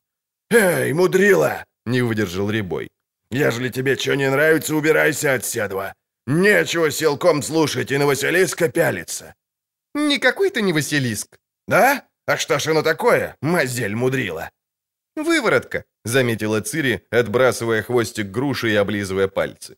«Обычная выворотка. Молодая, маленькая, изголодавшаяся и грязная. Но выворотка и все тут. На старшей речи выверив». «О, гляньте-ка!» — воскликнул Рябой. «Ишь, какая умная да ученая к нам заявилась! Заткнись, не то я тебе...» «Эй, эй!» проговорил светловолосый юноша в бархатном берете и вамсе без герба, какие носят оруженосцы, держащий под руку тоненькую и бледную девушку в платьице абрикосового цвета. «Не так шибко, господин Зверолов, не угрожайте благородной девушке, не то я вас запросто своим мечом успокою. Кроме того, что-то тут шельмовством попахивает». «Какое шельмовство, милздарь, юный рыцарь?» — возмутился Рябой. «Льет это, соп Я хотел сказать, эта благородная мазель ошибается. Это Василиск. «Это выворотка», — повторила Цири. «Тоже мне Василиск». «Какая еще воротка? Только гляньте, какой грозный, как шипит, как клетку кусает. Какие у него зубища-то! Зубища, говорю, как у...» «Как у выворотки!» — поморщилась Цири. «Ежели ты вовсе разуму лишилась!» Рябой одарил ее взглядом, которого не устыдился бы настоящий Василиск. «То подойди, подойди, чтобы он на тебя дыхнул. В раз все узрят, как ты копыта откинешь, посинеешь от яда. Ну, подойди!» «Пожалуйста!» Цири вырвала руку у Фабио и сделала шаг вперед. «Я этого не допущу!» — крикнул светловолосый оруженосец, отпуская руку абрикосовой подружки и заграждая Цири дорогу. «Этого делать нельзя. Ты слишком рискуешь, милая дама». Цири, которую еще никто не величал милой дамой, слегка зарумянилась, взглянула на юношу и затрепыхала ресницами, тем самым способом, который не раз испробовала на писаре Ярре. «Нет никакого риска, благородный рыцарь», — кокетливо улыбнулась она наперекор запретам Йеннифер, которая достаточно часто напоминала ей присказку о дураке и сыре. «Ничего со мной не случится. Ее ядовитое дыхание — выдумка». «И все же я хотел бы...» — юноша положил руку на оголовье меча. «Быть рядом с тобой, для защиты и охраны. Позволишь?» «Позволю», Цири не понимала, почему бешенство на лице абрикосовой девушки доставляет ей такое удовольствие. «Она под моей охраной и защитой!» — поднял голову Фабио, вызывающе взглянув на оруженосца. «Я тоже иду с ней!» «Милостивые государи!» — Цири вскинула голову. «Больше выдержки, и не толкайтесь, всем места хватит!» Кольцо зрителей заволновалось и загудело, когда она смело подошла к клетке, чуть ли не чувствуя дыхание обоих мальчиков на затылке. Выворотка яростно зашипела и заметалась, в ноздри зрителей ударил змеиный смрад. Фабио громко засопел, но Цири не отступила. Подошла еще ближе и протянула руку, почти коснувшись клетки. Чудовище бросилось на прутья, хватая их зубами. Толпа снова закачалась. Кто-то ойкнул. «Ну и что?» — гордо подбоченилась Цири. «Умерла? Отравило меня это ядовитое чудовище. Это такой же Василиск, как я». Она осеклась, заметив неожиданную бледность, покрывшую лица оруженосца и Фабио. Мгновенно обернулась и увидела, что два прута клетки расходятся под напором разъяренного ящера, вырывая из рамы ржавые гвозди. «Бегите!» — крикнула она во весь голос. «Клетка ломается!» Зрители с ревом ринулись к выходу. Некоторые пытались пробиться через полотно, но запутались в нем сами и запутали других, повалили шесты, попадали друг на друга, образуя верещащий клубок. Оруженосец схватил Цири за руку в тот момент, когда она пыталась отскочить, а в результате оба завертелись, споткнулись и упали, переворачивая Фабио. Кудлатый песик торговки принялся лаять, ребой поносить всех святых, а совершенно запутавшаяся абрикосовая девушка пронзительно визжать. Прутья клетки с треском вылетели, выворотка выбралась наружу. Рябой соскочил с подиума и попытался удержать ее палкой, но чудовище одним ударом лапы выбило палку у него из рук, свернулось и хватило его шиповатым хвостом, превратив покрытую оспинами щеку в кровавое месиво. Шипя и расправляя покалеченные крылья, выворотка слетела с помоста и тут же кинулась на Цири, Фабио и оруженосца, пытавшихся подняться с земли. Абрикосовая девушка потеряла сознание и повалилась на спину. Цири напружинилась для прыжка, но поняла, что не успеет. Ее спас кудлатый песик, который вырвался из рук торговки, запутавшийся в своих шести юбках. Тонко взлаивая, псина кинулась на чудовище. Выворотка зашипела, приподнялась, прижала собачонку когтями, взвелась невероятно быстрым змеиным движением и впилась ей зубами в шею. Песик дико взвыл. Оруженосец поднялся на колени и потянулся за мечом, но не нашел рукояти, потому что Цири оказалась проворнее. Она молниеносно выхватила меч у него из ножен, подпрыгнула в полуобороте. Выворотка поднялась. Оторванная голова собачки свисала у нее из зубастой пасти. Все движения, которым Цири научилась в Каэр проделались как бы сами собой, почти помимо ее воли и участия. Она рубанула не ожидавшую нападения выворотку по животу и тут же закружилась в вольте. Окинувшийся на нее ящер свалился на песок, исходя кровью. Цири перепрыгнула через него, ловко увернувшись от свистящего хвоста, уверенно, точно и сильно ударила чудовище в бок, Отскочила, машинально проделала ненужный уже вольт и тут же ударила еще раз, перерубив позвонки. Выворотка свернулась и замерла, только змеиный хвост еще извивался и бил по земле, разбрасывая песок. Цири осторожно сунула окровавленный меч в руку оруженосцу. «Конец!» — крикнула она собирающейся толпе и все еще выпутывающимся из полотен зрителям. «Чудовище убито! Этот мужественный рыцарь прикончил его!» Неожиданно она почувствовала спазм в горле и бурление в желудке. В глазах потемнело. Что-то со страшной силой ударило ее по ягодицам так, что аж клацнули зубы. Она осмотрелась дурным взглядом. Оказывается, никто ее не ударил, просто она упала. «Цири», — шепнул опустившийся перед ней на колени Фабио. «Что с тобой? О боги, ты бледная, как смерть!» «Жаль», — пробормотала девочка. «Ты себя не видишь». Вокруг толпились люди. Некоторые тыкали в тело выверны палками и головнями. Другие приводили в себя Рябова. Остальные восхваляли героического оруженосца, бесстрашного изничтожителя драконов, единственного, кто сохранил спокойствие и предотвратил смертоубийство. Оруженосец успокаивал абрикосовую девушку, не переставая с некоторым одурением глядеть на клинок меча, покрытый размазанными полосами высыхающей крови. «Мой герой!» Абрикосовая мозелька пришла наконец в себя и закинула оруженосцу руки на шею. «Мой спаситель! Мой любимый!»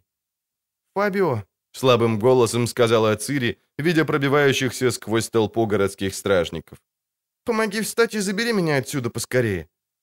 «Бедные дети!» Полная горожанка в чепчике взглянула на них, когда они бочком пробирались сквозь толпу. «Ну, досталось вам! Если бы не храбрый рыцаренок, выплакали бы глазоньки вашей матери!» «Ну, знаете, у кого этот юноша в оруженосцах?» — крикнул ремесленник в кожаном фартуке. «Он заслужил пояс и шпор!»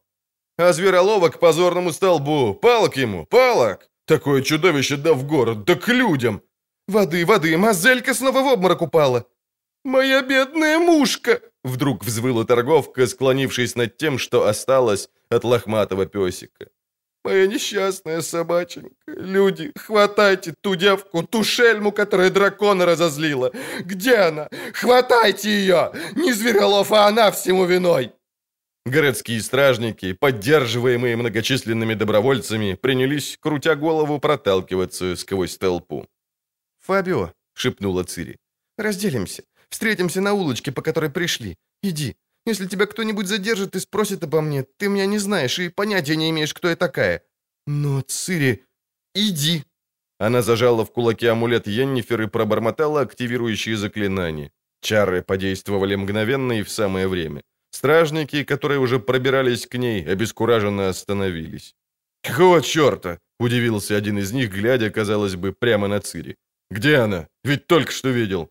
«Там, там!» — крикнул второй, указывая в противоположную сторону. Цири повернулась и ушла, все еще опьяненная азартом боя, ослабленная активизацией амулета. Амулет действовал так, как и должен был действовать. Ее не заметил никто, и никто не обращал на нее внимания. Абсолютно никто. В результате, пока она не выбралась из толпы, ее безбожно толкали, наступали на ноги и пинали. Она чудом избежала удара брошенной с воза крынки. Ей чуть не выбили глаз вилами. Заклятие, как оказалось, имело хорошие и дурные стороны. Причем хороших не меньше, чем дурных. Амулет действовал недолго. Цири не доставало сил овладеть им и продлить время действия заклинания. К счастью, чары прекратились в подходящий момент, когда она выбралась из толпы и увидела Фабио, ожидавшего на улочке. «Ой-ой», — сказал мальчик. «Ой-ой, Цири, пришла! Я беспокоился». «Напрасно! Пошли скорее! Полдень уже миновал! Мне надо возвращаться!» «Недурно ты управилась с тем чудовищем», — уважительно взглянул на нее мальчик. «И крутилась быстро. Где научилась?» «Чему? Выверно убил оруженосец». «Неправда, я видел». «Ничего ты не видел. Пожалуйста, прошу тебя, Фабио, ни слова никому. Никому. А особенно госпоже Йеннифер. Ой-ой, задаст она мне, если узнает». Цири замолчала. «Они она указала за спину, туда, где остался рынок. «Были правы. Я раздразнила выверну. Все случилось из-за меня». «Не из-за тебя», — убежденно возразил Фабио. «Клетка была гнилой и сколоченной кое-как. Могла развалиться в любой момент, через час, завтра, послезавтра. Хорошо, что это случилось сейчас, потому что ты спасла...» «Оруженосец спас!» — рявкнула Цири. «Оруженосец! Заруби себе на носу. Если только ты меня выдашь, я превращу тебя в что-нибудь ужасное. Я знаю чары. Я заколдую тебя». «Эй!» — раздалось у них за спиной. «Хорошего понемногу». У одной из следовавших за ними женщин были темные, гладко зачесанные назад волосы, блестящие глаза и тонкие губы. На плечах короткий плащик из фиолетовой камки, отороченный мехом Сони. «Почему ты не в школе, воспитанница?» — спросила она ледяным, звучным голосом, окидывая Цири проницательным взглядом. «Подождите, Сая», — сказала вторая женщина помоложе, светловолосая и высокая, в зеленом платье с очень смелым декольте. «Я ее не знаю. Вряд ли она воспитанница», — прервала темноволосая. «Уверена, одна из твоих девочек. Ты же всех в лицо не знаешь. Она из тех, что сбежали из Локсии во время неразберихи при смене жилья. И сейчас она признается сама. Ну, воспитанница, слушаю». «А?» — поморщилась Цири. Женщина сжала тонкие губы, поправила отвороты перчаток. «У кого ты украла камуфлирующий амулет? Или тебе кто-то дал его?» «А? Не испытывай моего терпения, воспитанница. Как тебя зовут? Кто твоя наставница? Ну, быстро!» «А? Прикидываешься дурочкой, воспитанница? Имя? Как тебя зовут?» Цири стиснула губы, в глазах ее заплясали зеленые огоньки. «Анна Ингеборга Клопшток», — нагло процедила она. Женщина подняла руку, и Цири тут же поняла всю величину своей промашки. Йеннифер всего один раз, устав от ее затянувшихся капризов, продемонстрировала ей действие парализующих чар. Ощущение было исключительно мерзкое. Теперь это повторилось. Фабио глухо вскрикнул и кинулся к Цири, но другая женщина, светловолосая, схватила его за воротник и осадила на месте. Мальчик рванулся, но рука женщины была как железо. Цири не могла даже дрогнуть. Ей казалось, что она понемногу врастает в землю. Темноволосая наклонилась и уставилась на нее блестящими глазами. «Я не сторонница телесных наказаний», — сказала она, холодно, снова поправляя отвороты перчаток. «Но постараюсь, чтобы тебя вздули, воспитанница, ни за непослушание, ни за кражу амулета и ни за прогулы. Не за то, что ты носишь недозволенный наряд, ходишь с мальчиками и болтаешь с ними о делах, о которых тебе говорить недозволено. Тебя выпарют за то, что ты не сумела распознать гроссмейстера».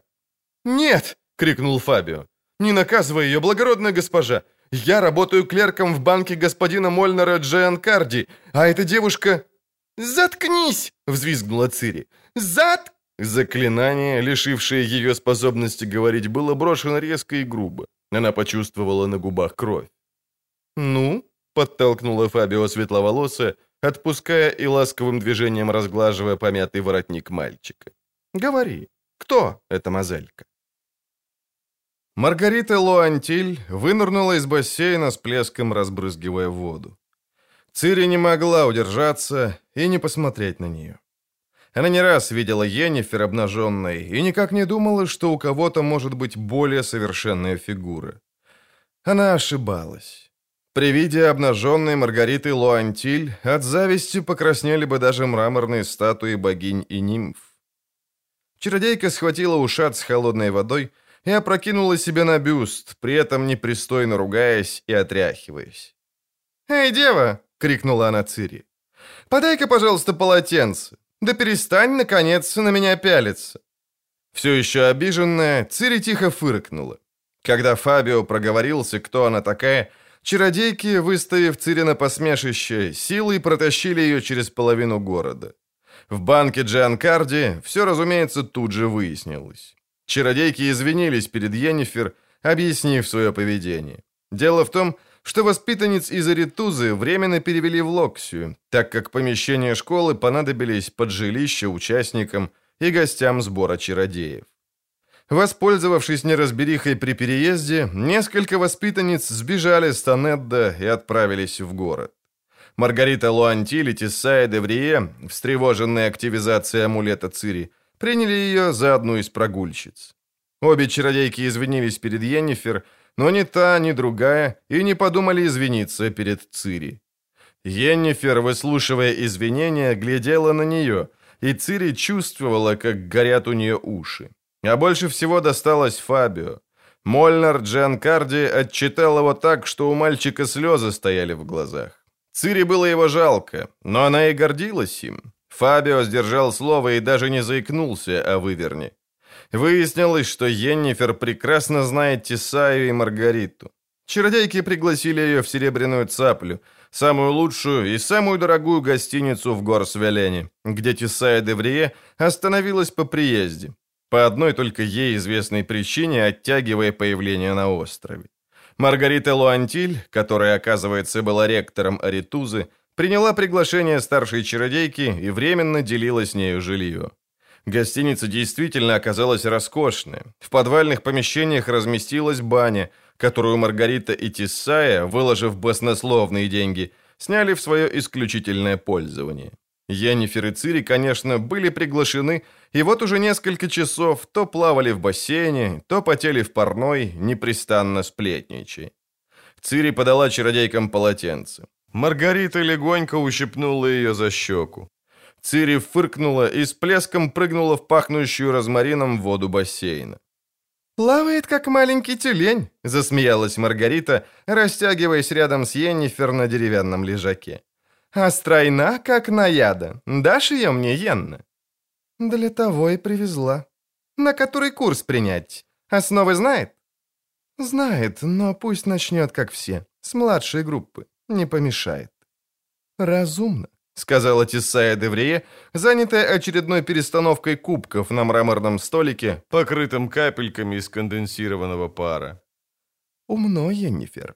Девочке будет легче, если она начнет вместе с другими новичками». Цири выбралась из бассейна, присела на край парапета, выжимая волосы и болтая ногами в воде. Йеннифер и Маргарита лениво перебрасывались словами, то и дело протирая лица смоченными в холодной воде салфетками. Тесая, целомудренно обмотавшаяся простыней, не вступала в разговор и, казалось, была полностью поглощена установлением надлежащего порядка на столике. «Покорно просим прощения, благородные дамы», — раздался сверху голос невидимого хозяина гостиницы. «Соблаговолите простить за то, что посмел помешать, но какой-то офицер желает срочно видеть госпожу Деврие. Говорит, это не терпит отлагательства.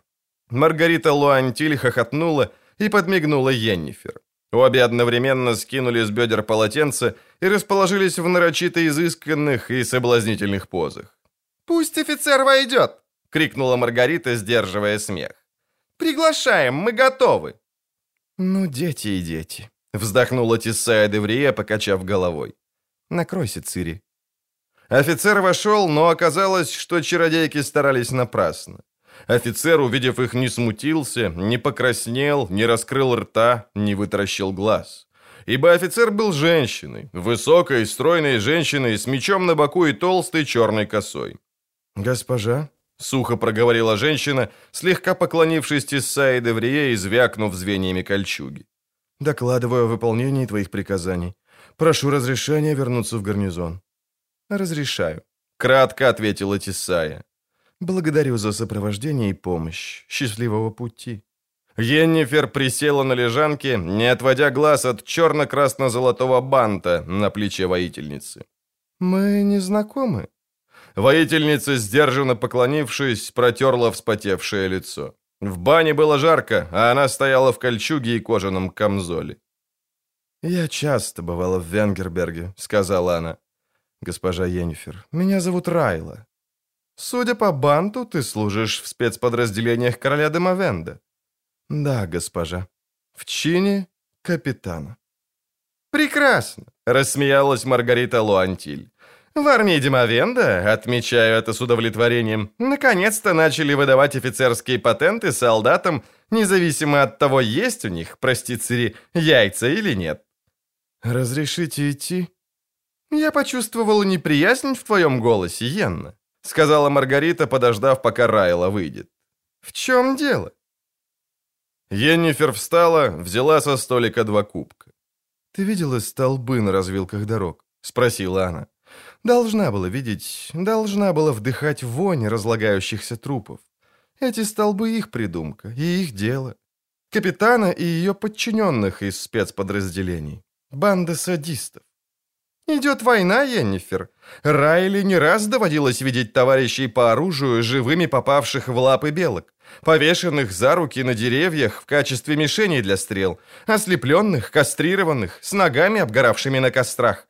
Жестокости, которые совершают Скаэтаэли, не устыдилась бы сама Фалька. Методы спецподразделений тоже слишком живо напоминают методы Фальки. Но не о том речь, Рита. Я не лью слез над судьбой эльфов. Я знаю, что такое война, и знаю, как выигрывают войны. Их выигрывают солдаты, которые убежденные и самоотверженно защищают свою страну, свой дом. Не такие наемники, как Райла, дерущиеся ради денег, не умеющие и не желающие жертвовать собой. Им вообще неведомо, что такое самопожертвование. А если ведомо, то они презирают его. Хрен с ними, с их самопожертвованиями и их презрением. Нам-то какое дело? Цири, накинь что-нибудь и сбегай наверх за новым кувшином. Хочу сегодня надраться». Тиссая Деврие вздохнула, покачав головой. Это не ушло от внимания Маргариты. «К счастью», — хохотнула она, — «мы уже не в школе, милая мэтресса, и можем себе позволить все, что захочется». «Даже в присутствии будущей воспитанницы?» — ехидно спросила Тисая. «Когда ректор Маритузы была я?» «Помним, помним», — улыбнувшись, прервала Йеннифер. При всем желании не забудем. Отправляйся за кувшином, Цири». Наверху, в ожидании кувшина, Цири стала свидетельницей отъезда воительницы и четырех ее солдат. С любопытством и удивлением она наблюдала за их поведением, выражением лиц. Изучала одежду и оружие. Капитан Райла с мечом и черной косой припиралась с хозяином гостиницы. «Не стану ждать до утра и накласть мне на то, что ворота заперты!» Хочу немедленно за стены. У гостиничных конюшен есть собственные потайные паттерны. Приказываю открыть ход. Инструкции? Насрать мне на ваши инструкции. Я выполняю приказы гроссмейстера Деврие. Ну хорошо, хорошо, капитан, не кричите. Сейчас открою. Патерна оказалась узким, крепко запертым на засовы проходом, ведущим непосредственно за стены города.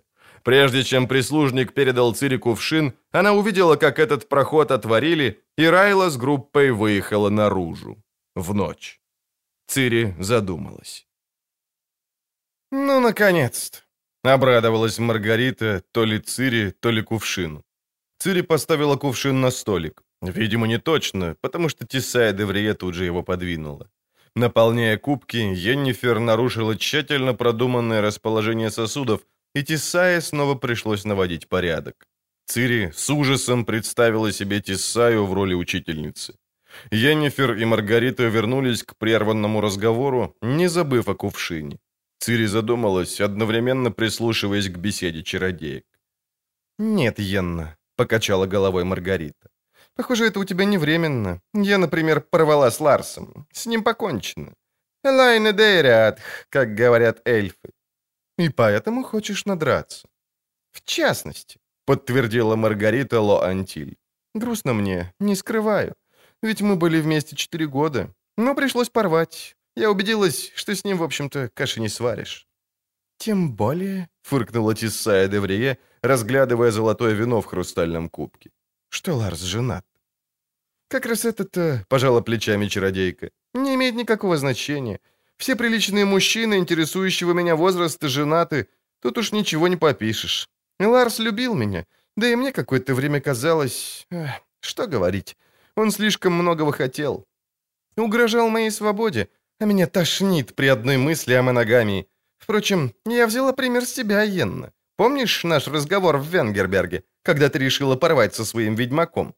Тогда я советовала тебе подумать. Говорила, что любовь на улице не валяется. И все же ты была права. Любовь любовью, а жизнь жизнью. Любовь проходит. Не слушай ее, Йеннифер, холодно сказала Тисая. Она огорчена и обижена. Знаешь, почему она не едет на банкет в Аритузу? Потому что ей неловко явиться одной, без мужчины, с которым ее связывали четыре года, из-за которого ей завидовали, которого она потеряла, потому что не сумела оценить его любви. «А может, стоит поговорить о чем-нибудь другом?» — предложила Йеннифер, вроде бы беспечным, но заметно изменившимся голосом. Налей нам, Цири. Язви его, маловат кувшинчик-то. Будь другом, принеси еще один». «Два», — засмеялась Маргарита. «В награду получишь глоточек и сядешь с нами. Не надо будет прислушиваться издалека. Твое воспитание начнется здесь и сейчас, в бане, еще прежде, чем ты попадешь ко мне в Аритузу». «Воспитание», — Тисая возвела очи горе. «О, боги, «Тише, любезная митресса!» Маргарита шлепнула себя по мокрому бедру, изображая гнев. «Сейчас я ректор школы. Тебе не удастся срезать меня на последнем экзамене». «Очень жаль. Мне тоже представь себе. Будь у меня сейчас частная практика, как у Йеннифер, мне не приходилось бы мытариться с воспитанницами, вытирать носы плаксом и ругаться с гордячками. Послушай меня, Цири, учись. Чародейки всегда действуют. Хорошо ли, плохо ли, станет ясно позже. Но необходимо действовать, смело хватать жизнь за гриву. Поверь, малышка, я жалею исключительно о бездеятельности, нерешительности и колебаниях, о действиях и поступках, даже если они порой приносят печаль и тоску, по-настоящему не жалею никогда. Взгляни на даму, которая сидит вон там, делает строгие гримасы и педантично поправляет все, что можно. Это Тиссая Деврия, гроссмейстер, воспитавшая десятки чародеек, вдалбливая им, что действует следует всегда, что нерешительность «Перестань, Рита». «Тесая права», — сказала Йеннифер, все еще глядя в угол бани. «Перестань. Знаю, ты грустишь из-за Ларсу, но не делай из своей грусти науку жить. У девочки еще будет время научиться этому. К тому же не в школе. Иди, Цири, за кувшином». Цири встала. Она уже была полностью одета и полна решимости. «Что?» — крикнула Йеннифер. «Что такое? Как это? Уехала?» «Приказала», — забормотал хозяин бледнее и прижимаясь спиной к стене. «Приказала оседлать коня». «И ты послушался, вместо того, чтобы кинуться к нам?» «Государыня, откуда ж знать-то? Я был уверен, что она отправляется по вашему приказу. У меня и в мыслях не было». «Дурак набитый!» «Спокойнее, Енифер». Тиссая приложила руку к колбу. «Не поддавайся эмоциям. Сейчас ночь ее не выпустят за ворота. «Она велела, — шепнул хозяин, — отворить потерну».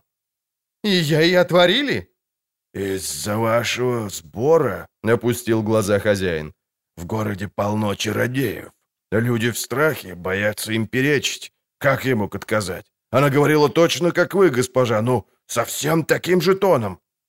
И глядела точно, как вы. Никто не смел ей даже в глаза глянуть, не то что спрашивать.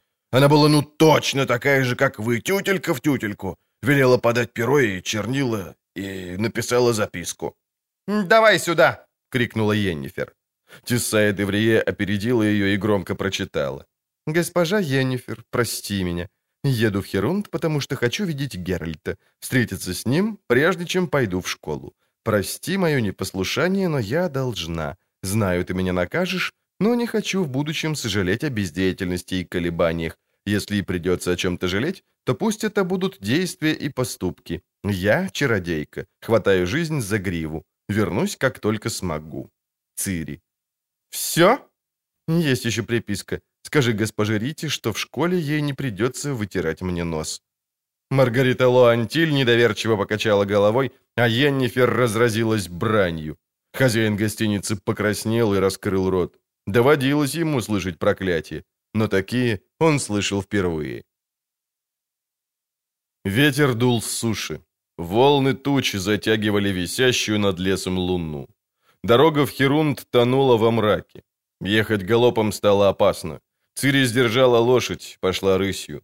О том, чтобы идти шагом, даже не подумала. Она торопилась. Вдалеке было слышно ворчание надвигающейся бури. Горизонт то и дело освещали вспышки молний, вырывающих из мрака зазубренную пилу вершин деревьев. Она остановила коня на развилке. Дорога расходилась на два рукава. Оба выглядели одинаково. Почему Фабио ничего не сказал о развилке? Да что там, ведь я никогда не плутаю. Я всегда знаю, в какую сторону идти или ехать. Почему же сейчас не могу решить, на какую дорогу свернуть? Огромная тень беззвучно пронеслась над головой. Цири почувствовала, как сердце подскакивает к горлу. Конь заржал, дернулся и помчался галопом, выбрав правую дорогу. Немного погодя, она сдержала его. «Это всего-навсего обыкновенная сова», — проговорила она, стараясь успокоить себя и коня. «Обычные птицы, бояться нечего». Ветер усиливался, темные тучи целиком затянули луну. Но впереди, там, где в плотной стене леса угадывался разрыв, было светлее. Она поехала быстрее. Песок полетел из-под копыт коня. Вскоре пришлось остановиться. Перед ней был обрыв и дальше море, из которого вздымался знакомый черный конус острова. С того места, где она стояла, огней Горштанга, Локси и Аритузы видно не было. Маячила лишь одинокая, венчающая Танед башня. Тор-Лара. Загрохотала, и почти тут же ослепительная молния сшила затянутое тучами небо с вершиной башни. Тор-Лара глянула на нее красными зрачками окон. Казалось, внутри башни на секунду загорелся огонь. Тор-Лара. Башня Чайки. Почему это название вызывает во мне такой ужас? Вихрь рванул деревья, зашумели ветви. Цири зажмурилась, пыль и листья ударили ее по щеке. Она развернула фыркающего и оседающего на задние ноги коня. Сориентировалась. Остров Таннет указывал на север, а ей надо ехать на запад. Песчаная дорога лежала во мраке четкой белой полосой. Она пустила коня галопом. Загрохотала снова, и при свете молнии Цири неожиданно увидела конных. Темные, размытые, подвижные силуэты по обеим сторонам дороги. Услышала окрик. «Гарриан!» Не раздумывая, она остановилась, натянула поводья, развернулась и послала коня в галоп. За ней крик, свист, ржание, топот копыт. «Гарриан, Тойне!» Галоп, удары копыт, ветер, тьма, в которой мелькают белые стволы придорожных берез. Грохот, молния. В ее свете двое конных пытаются перегородить ей дорогу. Один протягивает руку, хочет схватить поводье. К шапке пристегнут беличий хвост. Цири ударяет коня плеткой, прижимается к конской шее, проносится рядом. За ней крик, свист, грохот грома, молния. «Спарле! Явин!» В карьер, в карьер! Быстрее конь, гром, молния, развилок, влево. Я никогда не ошибаюсь. Снова развилок, направо. В карьер, конек, быстрее, быстрее!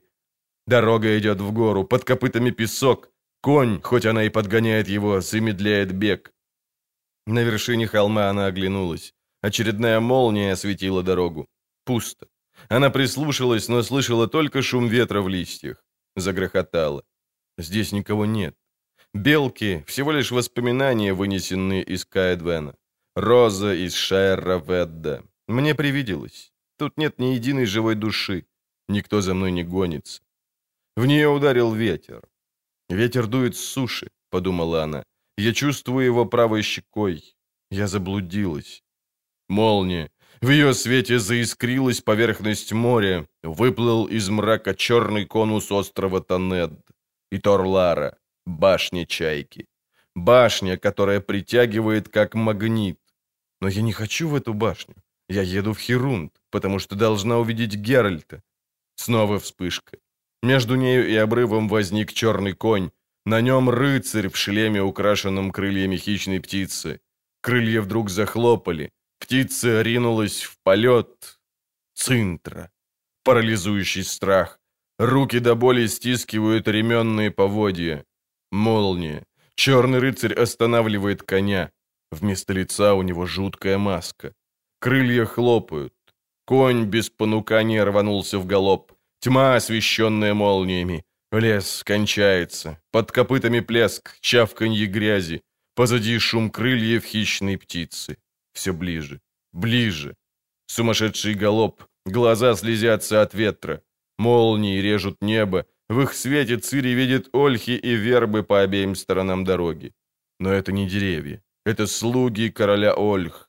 Слуги черного рыцаря, который мчится за ней, и крылья хищной птицы шумят на его шлеме. Диковинные чудовища по обеим сторонам дороги протягивают к ней узловатые руки, дико хохочут, разевая черные пасти дупел. Цири прижимается к шее коня. Ветки свистят, достают ее, цепляются за одежду. Покореженные стволы скрипят, дупла шамкают беззубыми ртами, заливаются ехидным смехом. Львенок из Синтры, дитя старшей крови, Черный рыцарь уже совсем близко. Цири чувствует его руку, пытающуюся схватить ее за волосы на затылке.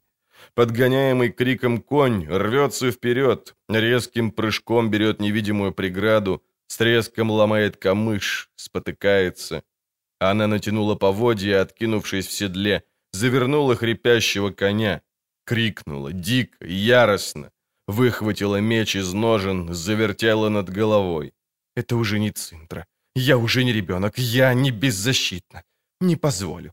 Не позволю! Ты не прикоснешься ко мне! Никогда не прикоснешься ко мне!» Конь с плеском и хлюпаньем прыгнул в воду, доходящую ему до живота. Цири наклонилась, крикнула, ударила коня пятками, вырвалась на дамбу. «Пруды», — подумала она. Фабио говорил о прудах, в которых разводят рыбу. «Это Херунд, я на месте. Я никогда не блуждаю». Молния. Позади дамба, дальше черная стена леса, пилой режущее небо. И никого. Только стон ветра нарушает тишину. Где-то на болотах крякает испуганная утка. Никого. На дамбе никого. Никто за мной не гонится. Это был мираж. Кошмар.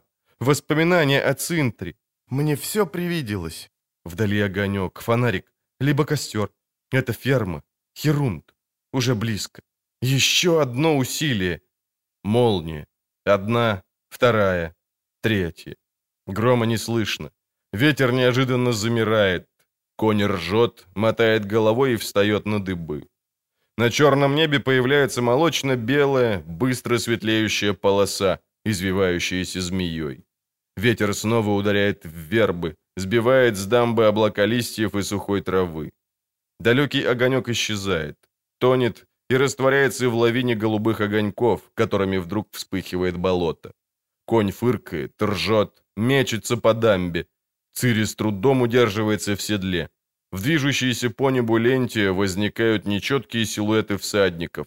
Они все ближе, их видно все четче.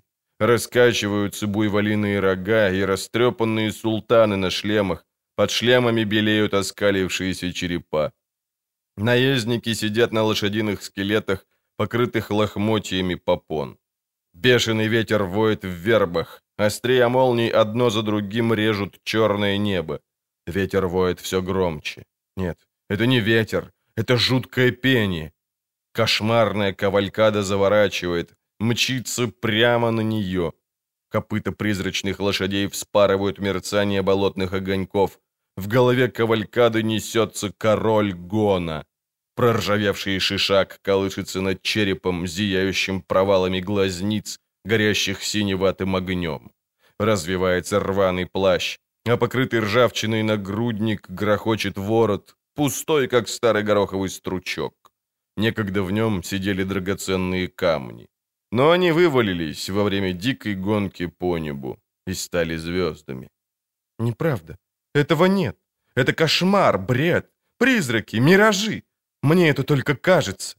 Король Гона сдерживает лошадь-скелет, разражается диким, жутким смехом.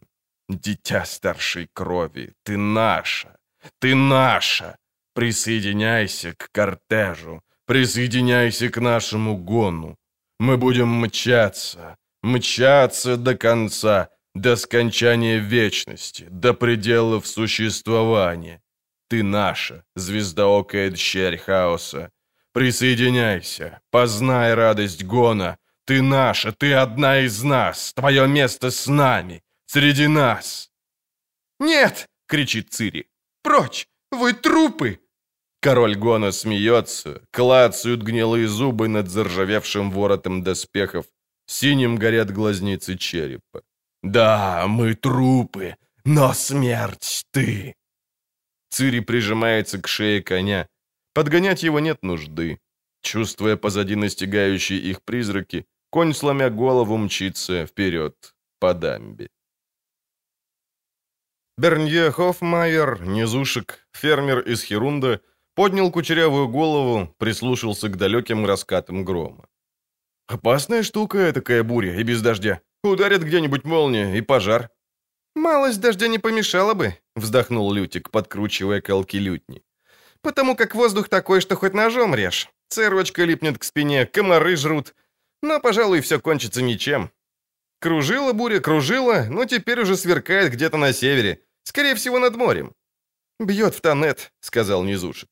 «Самая высокая точка в округе, Торлара, прям-таки притягивает молнии. При крепкой буре все выглядит так, будто она полыхает огнем. Аж диво берет, что не разваливается». «Магия», — убежденно отметил Трубадур. «На Тонедде все магическое, даже сама скала. А чародеи молнии не боятся. Да что это я? Известно ли тебе, Бернье, что они умеют молнии ловить?» «Да ну тебе, врешь все, Лютик!» «Чтоб меня гром...» Поэт осекся, тревожно глянул на небо. «Чтоб меня гусь клюнул, ежели лгу. Говорю тебе, Хоффмайер, магики ловят молнии. Собственными глазами видел. Старый Гораст, тот, которого позже на Содденском холме убили, однажды схватил молнию на моих глазах. Взял длиннющий кусок проволоки, один конец прикрепил к вершине своей башни, а другой... А другой надо было в бутылку сунуть, пискнул вдруг бегающий по двору сын Хоффмайера, маленький низушек с густой, курчавой, словно руно, шевелюрой. «В стеклянную бутыль, в какой папка вино гонит. Молния по проволоке в бутыле шмыгнет». «А ну домой, Франклин!» — рявкнул фермер. «В постель, спать, быстро! Скоро полночь, а завтра с утра за работу!» «Ух, гляди, поймаю я тебя, ежели будешь во время бури с бутылями и проволокой мудрить. Пущу ремень в дело. Две недели на заднице не усидишь. Петунья, забери его от Седова, а нам еще пивка принеси». «Хватит!» — гневно бросила Петунья Хоффмайер, забирая сына со двора. «И без того вон сколько вылокали!» «Не ворчи, того и гляди, ведьмак вернется. Гостю попотчевать надобно. Когда вернется, тогда и принесу. Для него». «Ну, скупа баба», — буркнул Хоффмайер, но так, чтобы жена не услышала. Прям как своячница Бибервельтиха из Почечуева лога. Все до одного там скряга на скряге и скрягой погоняют. А ведьмака что-то долго не видать. Как пошел на пруды, так и пропал. Странный человек. Видел, как вчера вечером на девочек глядел, на Цинию и Тангеринку, когда они во дворе играли. Странные у него были глаза. А теперь не могу отделаться от ощущения, что он пошел, чтобы побыть одному. Да и у меня гостит только потому, что моя ферма в стороне, вдали от других. Ты его лучше знаешь, Лютик, скажи. Знаю, его-то. Поэт прихлопнул комара на шее, потренькал на лютне, всматриваясь в черные силуэты верб над прудом. «Нет, Бернье, не знаю. Думаю, никто его не знает. Но с ним явно что-то творится. Зачем он сюда приехал, в Херунд? Чтобы поближе к Танедду? А когда вчера я предложил ему вместе проехаться в Горсвелен, откуда Танет видно, он тут же отказался. Что его здесь держит? Может, вы сделали какое-нибудь выгодное предложение?» «Где там?» — буркнул Низушек. Честно говоря, я вообще не верю, чтобы тут какое-никакое чудовище объявилось. Того паренька, что в пруду утоп, могли спазмы схватить. А все сразу в крик, мол, это дело рук топляка или кикиморы, и, дескать, надо бы на ведьмака призывать. А уж деньги-то ему такие никчемные пообещали. Стыдобище, да и только. А он что, три ночи по дамбам да прудам лазает, днем или спит, или сидит молча, копна копной, на детишек смотрит на дом. Странно. Я бы сказал, необыкновенно. «И правильно бы сказал», — сверкнула молния, осветив дворы постройки фермы. На мгновение глянули белым развалины эльфьего особнячка в конце дамбы. Через несколько секунд над садами прокатилась волна грома. Сорвался нежданный ветер. Деревья и камыши над прудом зашумели и пригнулись. Зеркало воды подернулось рябью и стало матовым. Ощетинились вставшие торчком листья кувшинок. «Все-таки ж буря к нам идет», — глянул на небо фермер. Может, магики чарами отогнали от острова? Их на Тонет съехалось больше двух сотен. Как думаешь, Лютик, о чем они там будут совещаться на своем сборе? Выйдет из того что-нибудь путное? Для нас? Сомневаюсь. Трубадур провел большим пальцем по струнам лютни.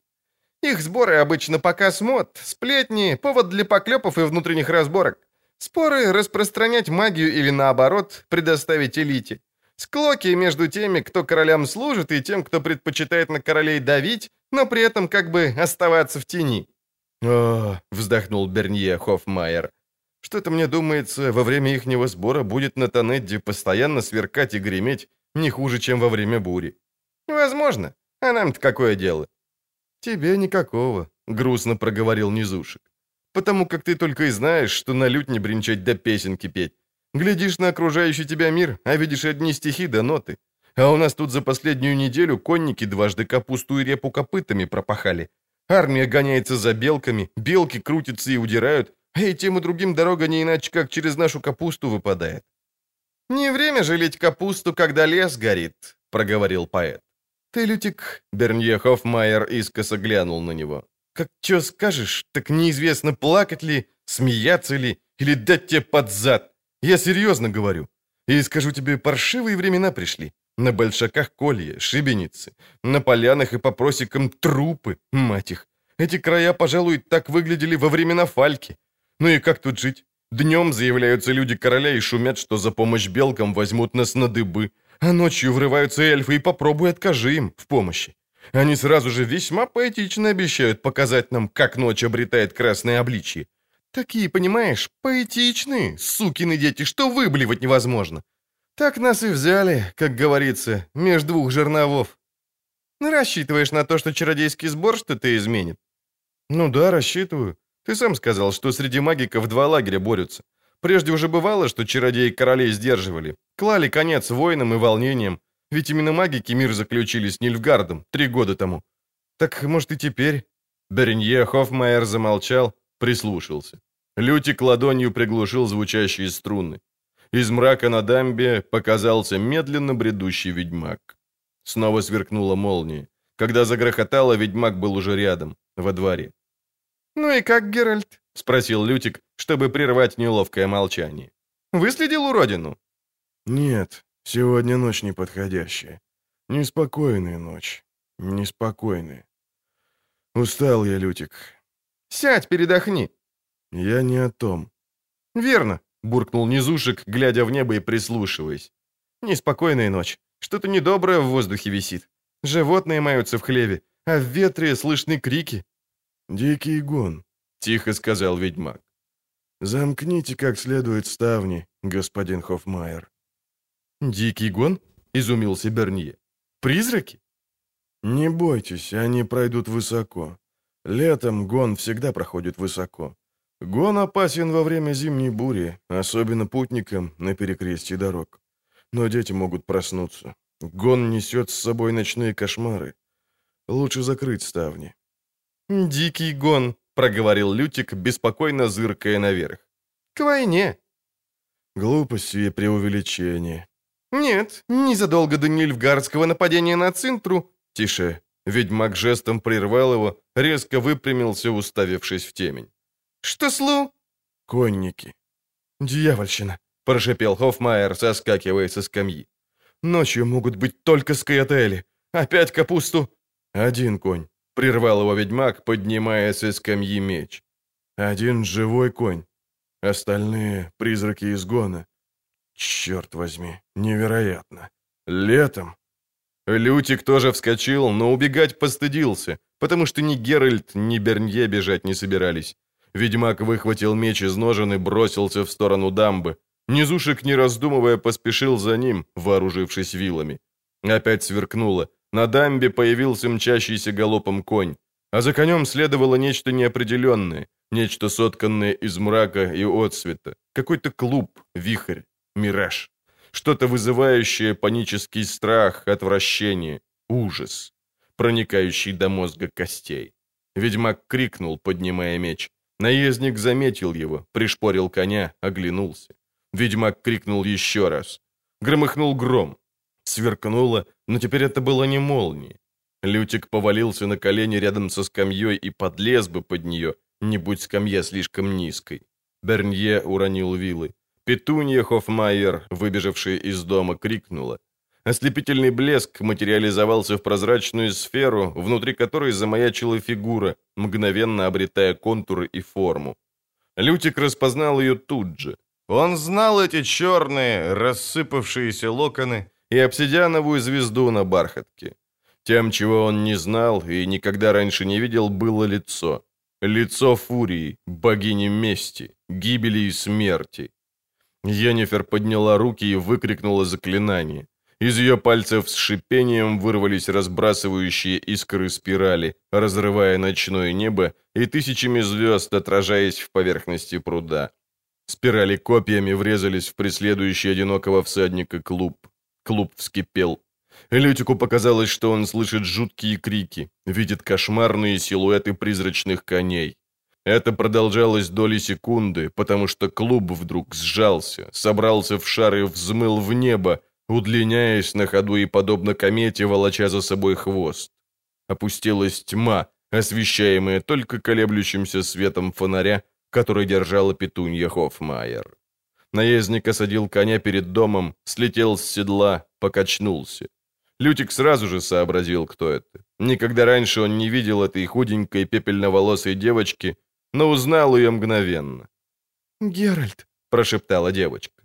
«Госпожа Йеннифер, простите, мне надо было, ты же знаешь». «Сыре», — сказал ведьмак.